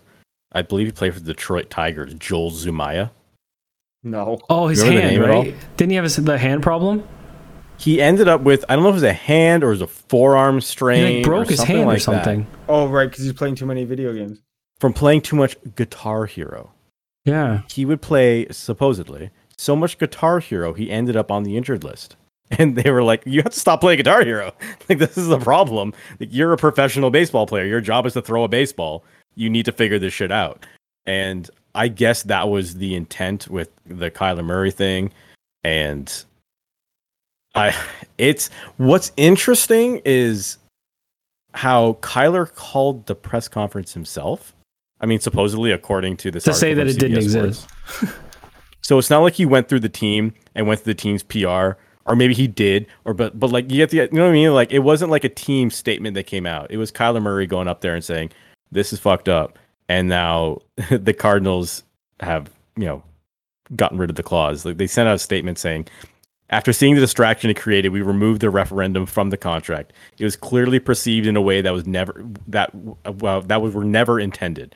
Our confidence in Kyler Murray is high, as it's ever been, and nothing demonstrates our belief in his ability to lead this team more than the commitment reflected in the contract. But Kyler said it didn't exist. So he's a liar. Because if now the Cardinals are saying we got rid of it, it existed. Well, I, I don't. I don't think. I think Kyler was saying certain specifics of it didn't exist that okay. people were like conflating the issue. Maybe it didn't no, say like, it def- no Fortnite in the contract, but I'm no, I'm yes, it wasn't anything that specific. I think the the, The four uh, hours referendum in the contract was just you have to spend four hours per week or whatever Yeah, or per day. W- Yeah, studying tape on the upcoming game. And you know what the thing and is his too? press, like Kyler could have just been like, you know what? Yeah, that exists, and the team wants me to be the best quarterback I can be, and I want to be the best quarterback I can be. Gravy, bro. And then it just disappears. Or Like- then you do that, and then you go to the team, be like, "Look, this is really fucking embarrassing. You're getting rid of this shit. I went out there and I ate it like a champ, and I took it on the chin. You get rid of that shit." Right? Like all you had to do was say that. I want to be the best. The team wants me to be the best. We feel this is the best way to do that. That's all like you own it as if it was your idea. yeah, Like like so many so many things can be just avoided by going this is the best option. And everyone goes, "Okay." But instead, like you know, he doesn't it's just hey, it has nothing to do with Fortnite. It's just my commitment to the team in the game. End of story. Nobody blinks. It's so And fucking you don't even weird. need to call a press conference to do it. You fucking Tweet you it. Do a tweet. Fuck it. Yeah. Instagram story like Drake. Who cares? OVO is No, canceled. Drake's in a, Drake's in enough hot water with Instagram as it is right now. yeah, but anyway. So sticking with football, I wanted to talk about this very briefly.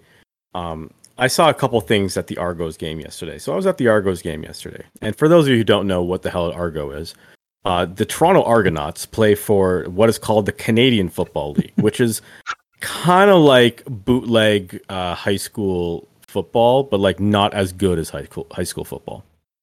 It's almost like uh, you're playing playground football when you're a kid, and you don't totally understand the rules of football. And so you kind of just make up stuff as you go, and that's CFL football. The Rouge. Like a rouge. Like we're just making up like, oh, I missed a field goal. Okay, we'll give you one point for trying.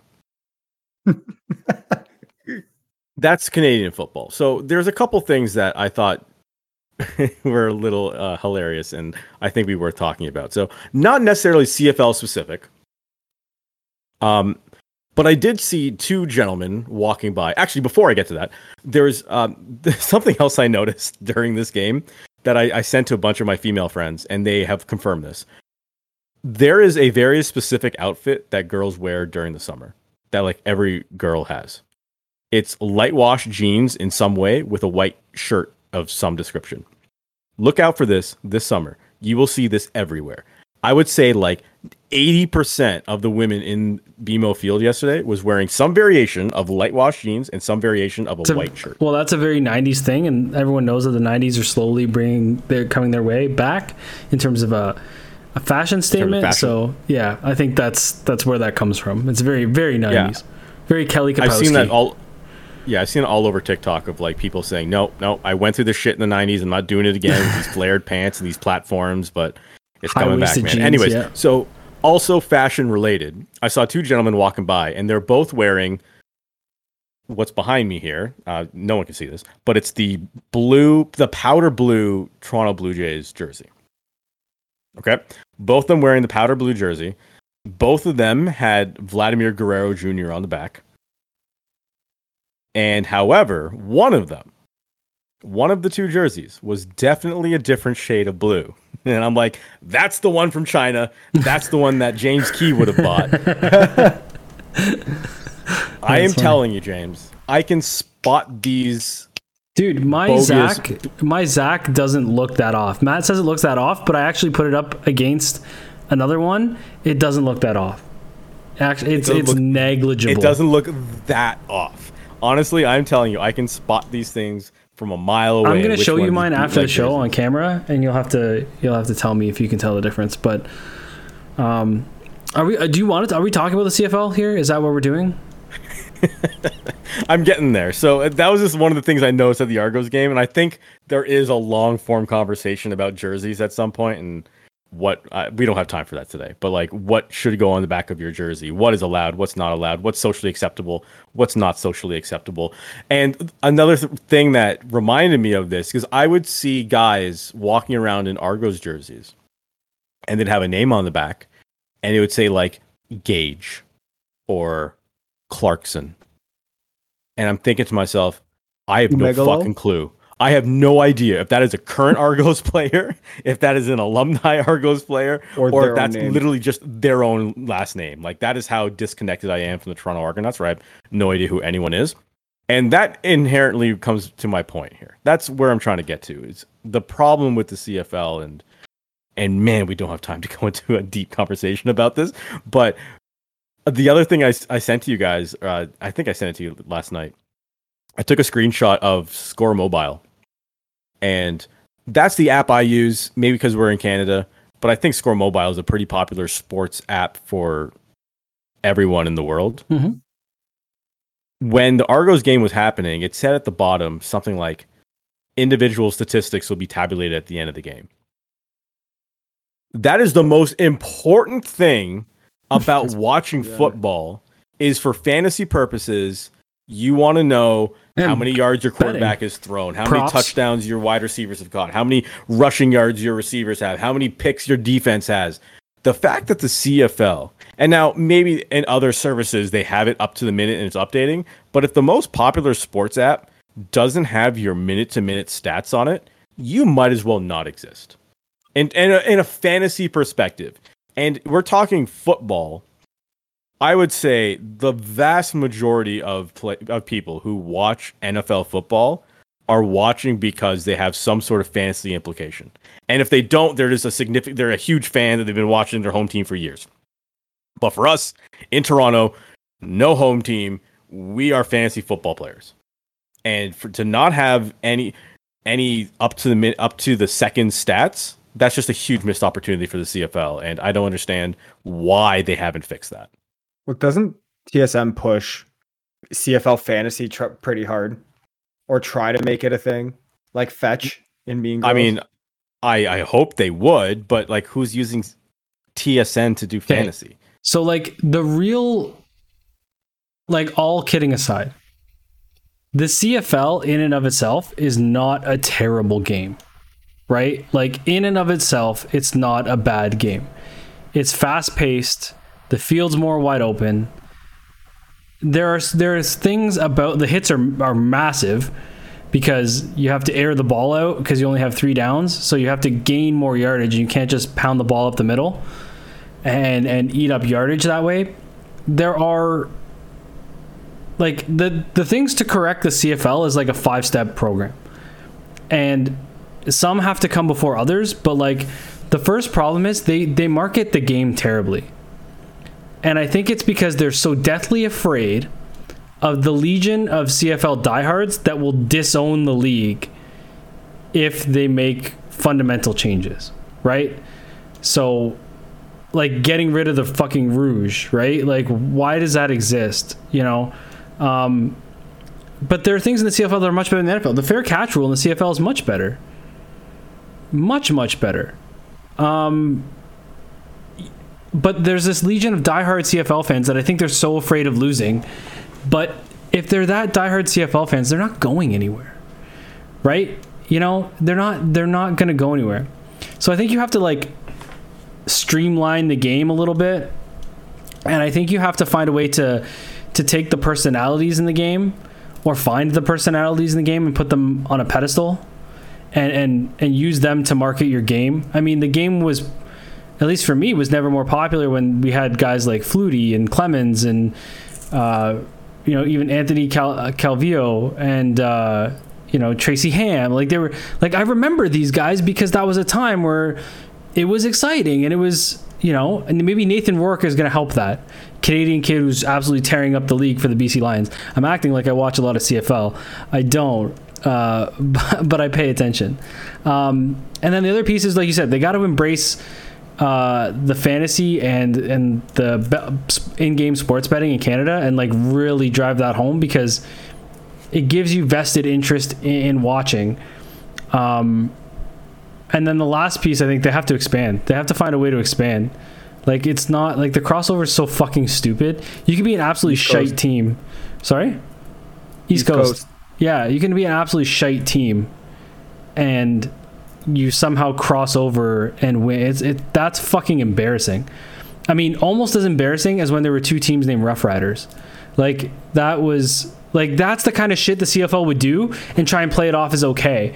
But and then you know like that you can't be taken seriously. So I think like the whole presentation around the CFL has to change and the whole feeling of it like they really need to lean into the game is faster, heavier, like those are selling points. Show me highlights, get me educated, like like get the get the football guy like Chris Berman used to do NFL Sunday, loves CFL. Fucking get that guy. Pay that guy to educate I would people. love I would love to see some of the metrics of like how well the fan control football league did like in social media impressions and you know just how many people were talking about it and how many people were utilizing their app and how engaged their audience was because I would venture to guess there was more people engaged in fan control football watching on DAZN and on Twitch than regularly watch a TSN broadcast. fucking hire the the social media person from Wendy's. Like whatever whatever you need to do to make the CFL relevant cuz like I said it's a it's a good game. Make your jerseys look like something I want to buy. They're all fucking ugly. Like it, it's just, I don't understand It's, like it's the, not just the jerseys too. Like I think we talked about this before, the but like, it's also logos the, the the logos, are logos horrendous. too. Everything just looks Bush League like like. Amateur league. Yeah, I've seen- It, it I've looks seen- like something you would have worn when you were a kid playing for your junior league team, right? user created teams in EA Sports games like look better than some of the stuff they have and and it feels like nobody at the top is doing anything about it and these, these some of these things are things that literally cost zero dollars hey tell your teams to make better logos hey I will, let's get say, our I will say the old Argos logo was pretty sick. The dude with the helmet and the shield. I loved was, like, that logo. thing. That was a sick logo. That was a great logo the fucking boat looks I- stupid i don't care with the history with the boat it looks stupid I think the thing is, is the CFL also runs in the issue where the teams just in the CFL just try to mimic some NFL teams, like the Alouettes try to mimic the Patriots look, and then like their old Alouettes logo. Do you remember that? With the bird? literally a rip off of the old Yeah. New England Patriots style logo, color scheme, the logo, everything. You can see the resemblance. Same with uh, Edmonton. Edmonton is just Packers North yeah right? Um, it's I don't know the Saskatchewan Rough Riders, same thing. It's New York Jets color scheme, you know. And I know you can say, oh, well, there's only so much you can do with color schemes and whatever before it becomes repetitive. Fine, but your logos don't have to come close. Yeah. And I mean, Like, the other thing you- they can do is find those markets like the Saskatchewans, right? Like Matt said, go to the East Coast. They're starving for pro sports, starving for pro sports out there. You know, If they can Hamilton, sell out the Brad Memorial Myers, Cup. Brad Myers painting his face out there. Hamilton Ticats die hard. Like, But no, like if they can sell out a Memorial Cup in St. John's and get 15,000 people into that arena for the Memorial Cup, you're telling me they can't get 15 to 18,000 into a smaller esque stadium for an East Coast team? and I get the logistics, but then that's why you need to have other teams to build like proper conferences and divisions, right? Like have people go on trips. Like it's just you know, it's it's it's we don't have a ton of time to talk about this and it could be a whole but those are like my steps to making the CFL relevant and it it just needs some younger person in there willing to take risks because like what do you got to lose at this point? How many more fans are you going to sacrifice in Toronto, which should be your biggest market? Like, you know what I mean? What? Are you afraid to lose the t- the forty eight people that show up in to BMO? Like, no, fuck, take the chances, man. Like now's the time. We've talked enough about the CFL. Hmm. I said I think we've talked enough about the CFL. Oh, it was made to be a joke, like little fucking annoyance by Dustin turned into a diatribe from Jim. It just Well, there's so no, I- you see, but there's potential, and I know we joke on it, but there's potential. There absolutely is. And who knows? Maybe the CFL will be something we care about one day. but a lot of changes are going to have to happen before that does happen. And oh boy, is there changes at WWE. And I guess that officially ends our uh, sports portion, and we'll talk a bit about wrestling because this is an absolutely massive story that Vince McMahon has officially retired. And we saved it. We saved it for you. Oh, did you? Yeah, we were going to Okay, talk well- about it last week, and we went, "Not. let's save it for Dustin." Well, there's a lot to unpack here, and we have about 20 minutes to unpack this. So I'm gonna I'm gonna try to make this as succinct as possible. Um, I, I'm still skeptical whether Vince is actually gone or not. He's supposedly retired, but I mean, his son-in-law is head of creative and head of talent relations, and his daughter is this the co CEO and the chairwoman of the board. So uh, I'm not entirely convinced that he can't just pick up a phone and tell Hunter to do something. He's going to do it. He's the shadow broker. But that being said, watching SummerSlam this past weekend was an absolute delight. And it feels like there are some changes already. For example, Michael Cole said the the forbidden word fans. He said fans, and I was like, holy shit, they're talking like normal humans again. They're not just calling their fans the universe. Like the, the universe is They- dead. dude. He referenced the Hardys and like people that don't work for that company. he had mentioned like when Jeff Jarrett came out, like he, he got cut off. He said and he was, had a like, busy got- weekend. talking about he said he had a busy weekend coming up, and he's about to plug his match at another rival company the next night. Is like holy shit! They're acknowledging that there is wrestling outside of WWE. Like for so many years, they have been in their universe, Echo And, like, chamber, yeah. they're they're fan they're in their own echo chamber and everything is in Vince McMahon's sandbox. And anything that's outside of Vince McMahon's sandbox doesn't exist. And they were talking like normal humans again. And Michael Cole sounded like a normal broadcaster again.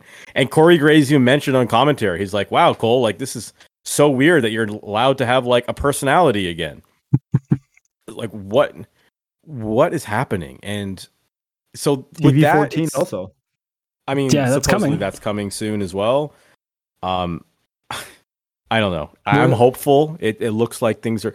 I mean, Dakota Kai was there. Yeah, we're Vince living. fired her like two two weeks ago, and now Hunter's back, and he's like, "Well, I'm, I'm just going to rehire her and Yeah. put her on TV." So well, and we're living in Io Shirai, who wasn't there since WrestleMania last year or this year. Uh, there was talk of e- of Io going back to Japan, and her just saying, "I'm just going to write out my contract and fuck this place." yeah, but all of a sudden, yep, she's in a main position with Bayley, and well, she's Io Sky now. So Io Sky and Bayley and uh, Dakota King- Kai are King allying together and doing. King yeah, Coda. Yeah, Dakota Kai and Io Sky. It- yeah, but I don't even think she's calling herself Dakota Kai. I think she's calling herself King Coda. Oh, for fuck's sake!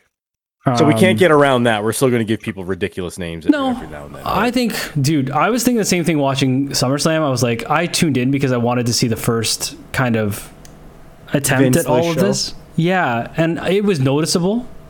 Like Yes, it it was, was. it was definitely noticeable, which which to me says that it's it's real. Um, I think he's gone. I think I think the perspective of, and this is the thing, you, you say like for so long they lived in their own echo chamber, and it brings up quite an interesting concept. And it's something even, you know, I have no fucking stake in the game, so I'll say it. it's even something at Smash dealing with. Like, do you want to exist as the only gig in town? Right? You said Echo Chamber. There's WWE Universe, there's nothing else. Fans, wrestling, all that stuff doesn't exist because here we're superstars and that's what it is, and there's the WWE Universe, whatever, right? Do you want to be the only thing in a universe, or do you want to be the best out of everything? And like WWE is always like, let's be honest, competition can come and go, but they're always going to be, or they have the potential to be the best. I would much rather be the best and acknowledge everyone else, but know that I am 46 steps above you, than to be the only gang in town who's literally better than no one because no one else exists. Like, does that not make more sense? Oh, there's so many things that yes would make more sense if they would just do it, but I mean they haven't They for so long. And, but I think they will. and they- because we're in we're in Triple H, and I firmly believe we're in Triple H and Cody Rhodes is WWE now. I honestly think that this guy has a lot more pull than we even know in terms of the direction and feel of the company. I don't listen. I don't think we're going back to NXT Black and Gold for NXT, but I think it's going to get booked different. I think you're going to see a lot of people come back. I wouldn't. I haven't watched like Raw's already started. I don't. Johnny Gargano's looking for work. I imagine. Well, I mean, he's not in a rush to come back, but I wouldn't doubt that he's another guy. Like I, I would be interested to see who comes back because it's very clear that they're they're interested in picking the the top players that are still available that they let go and bringing them back.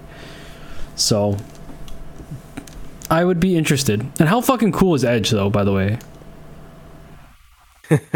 I kind of felt bad for him, to be honest. I thought it was cool. Like- Well, okay, so what I mean by that is oh, the, Oh, the- whole Judgment Day thing, where I, I think that was like his idea and he wanted to run with it, and they made that song with Alter Bridge that is like specifically for Edge, and then Cody got hurt. And they're like, "Fuck, we need a babyface." so sorry, Edge, we're taking you the away from this thing. Because Judgment Day is as a concept is kind of dumb.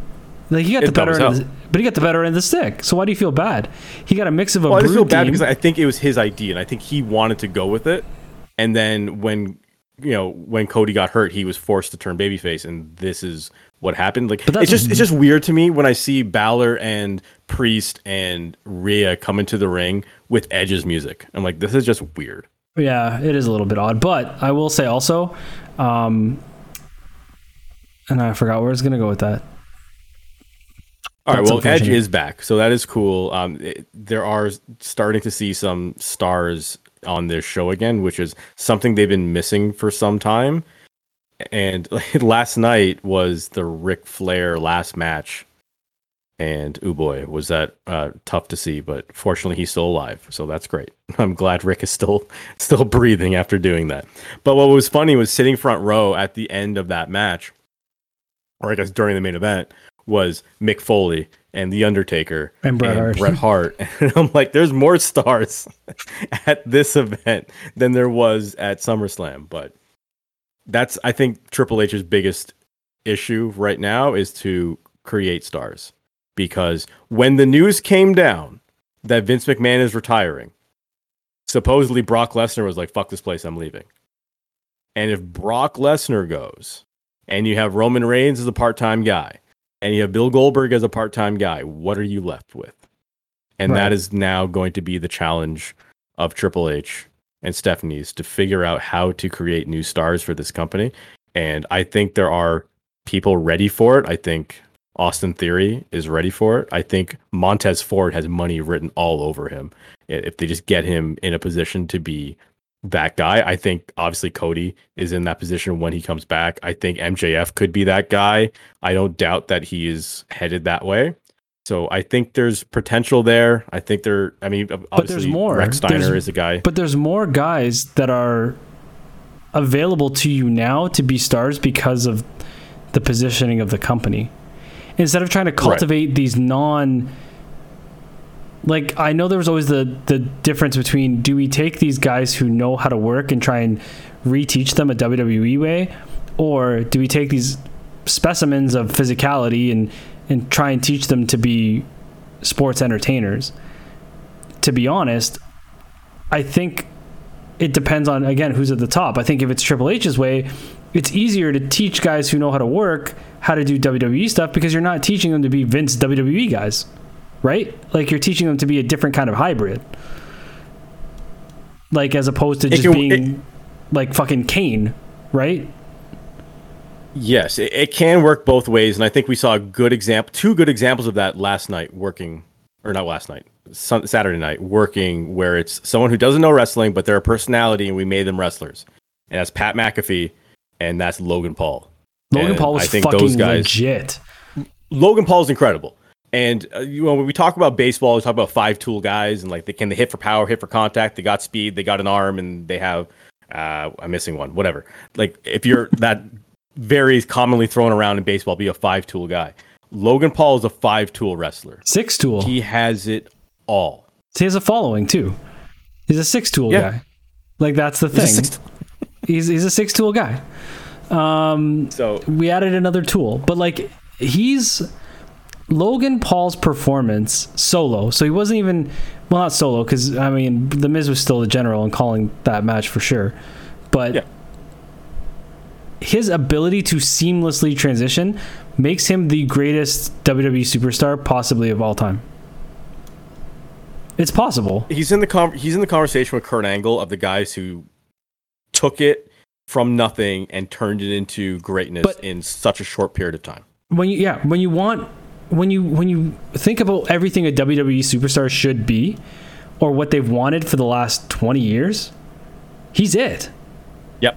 like he's He's all of it he's got he's got speed, he's got size, he has a look, he has Can talk. the promo. He's he's got everything. He's got the timing, he's got everything. Dude, uh, the balls So- did the frog splash table crazy That was one of the coolest looking frog splashes in the business today. Clean and as he is a fuck. guy who's had two professional matches. clean as fuck So a guy like Logan Paul deserves a shout out, and this is the time of the show where we talk about our shout outs, James. Shout, shout,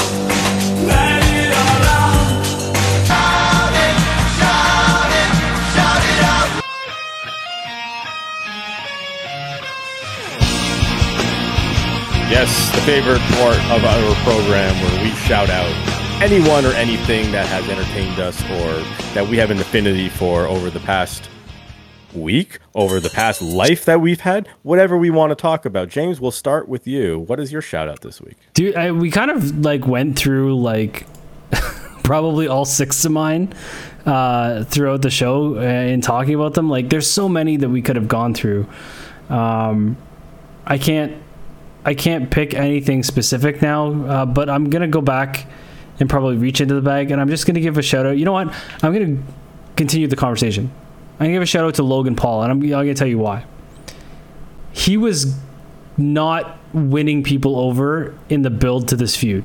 Like I think people still were like, you know, fuck Logan Paul. Like he's still Logan Paul. He's still an outsider, whatever. Uh, he got booed on his way to the ring, and I give credit to whoever was the agent for that match because they understand fundamentally how to win the, these people over, and it's to show. It's the same way Shane McMahon got over. It's the same way Bad Bunny got over. You do things that no one is expecting you to do, and you earn people's respect. And that, like, it's the frog splash. No one expected him to jump clean from the top to the outside through the announce table with the cleanest frog, frog splash like that. Like, I'm talking clean. Like, he landed perfectly. And that's not Miz moving. It's that his judgment of distance, height, and speed was better than pros that I've seen do it for years. Um, and for him to come in and embrace that and to take it seriously enough shows that, you know, respect can go both ways for an outsider. So I don't know how often he'll be around, but like again, he's a he's a needle mover for that company. I will tune in anytime Logan Paul's a part of it because I want to see a how well he's gonna do, and I want to see what he's gonna do because he was booked as a babyface, which is also really fucking weird, right? To have a guy come in like this and be booked as a babyface and to like that is tough task. So my shout out goes to Logan Paul. Yeah, I'm with you. I think he did a great job. Maddie, what about you? I was gonna say you go ahead, Dustin. You were off for two weeks. Okay. Uh, so mine is I, I probably should have made it Josh Alexander, but we've already talked about him. So my shout out is one that I've had in the bank a little while, and I said I'll break it out ev- when I need it. And this is someone that no one knows. I guarantee you guys have no idea who this is.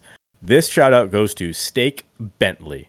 Who the fuck is Steak Bentley? Steak Bentley is a YouTuber, and he did this YouTube video on Metal Gear Solid 4 and has like 3 million views. And then he like left YouTube and never did it. And he didn't do a video for like another year. This guy honestly must have spent hundreds of hours doing this video.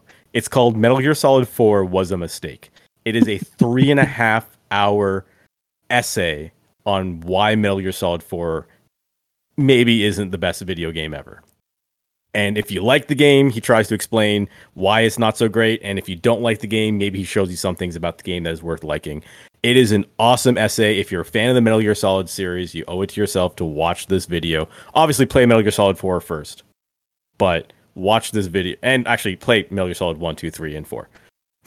and then watch this video. It is hilarious. I watch it every so often, like in the background when I'm like working out or like cooking or something, like I'll just have steak on in the background, just talking about Metal Gear because I love Metal Gear, and him talking about it is just hilarious to me. So my shout out goes to Mr. Steak Bentley. Dustin's grilling Do you- steak with steak in the Yeah, I was gonna say. Do you watch Steak Bentley while grilling steak? I mean, it has happened in the past. it's Inception, bro. Yeah, that's Steakception. That's uh that's next level of I guess meta-ness. I don't know. Is that a thing? I don't know, but Maddie, you have about four minutes to do your shout out. Honestly, mine's not gonna take that long. Um mostly because now that it's, you know, kind of pretty out there, um, and things like that. Uh I'm gonna preface this and Dustin kind of let it slip a little earlier, I think unintentionally. But uh Oh, my bad. Shout out to my future kid. Um, we found out we're gonna be having a daughter. Uh, I'm very scared. I'm very nervous. Um, this is fate punishing me from the ages of 20 to 25. Um, you know, and I had this conversation with a friend, and they were saying, you know, it's one thing to have a guy to have a daughter who was kind of like living under a rock and for lack of a better term like a bookworm never really had a social life and you know kind of dated a girl married her and it's kind of the only relationship or male female dynamic that he might have had. Speaking of my specific situation obviously people can have kid adoption whatever. But and to not have the awareness of what guys can be like in the world she's like the good thing is is she she was like you know how guys can be. You've seen it through sports you've seen it through your friendships you not necessarily that your friends have been bad but you just see you know especially you know growing up in those kind of atmospheres what can be. So she's like you're better equipped to protect her than the nerdy guy who's only you know dated one girl married her had a kid and that was their life. Um so that was kind of comforting looking at it from that perspective. Um, the other perspective is that we got a lot of free stuff because my wife's all her friends had daughters, so like every one of them, and obviously my brother. So you know, there's a lot of shit that we are, you know, kind of being very, very lucky and fortunate that are being given to us as you know things to help. So that's, uh, I guess, so yeah, to my future kid and the wife and all that shit. Big step, and that's my shout out this week. Quickly, we have like two minutes left. Do an abridged version of the Kijiji story you told me earlier because it's okay. worth going into. Secondary outs to my buddy, uh, who will remain nameless because I don't know. But uh, one day we were moving stuff up from uh, from my condo because it was two people moving into one and we didn't have enough space, so we put a bunch of stuff up at my wife's place. So we rented the U-Haul, drove it up there, and my friend was trying to get a get a couch for his place. So I called him when I was on the way back and I was like, "Hey, I know you were trying to get a couch. You didn't have any way to move it. I have the truck still till like nine o'clock tonight. Do you want me to come help you do the couch?" He's like, "Oh, that'd be great. Let's go." So I pick him up. We drive over to this place.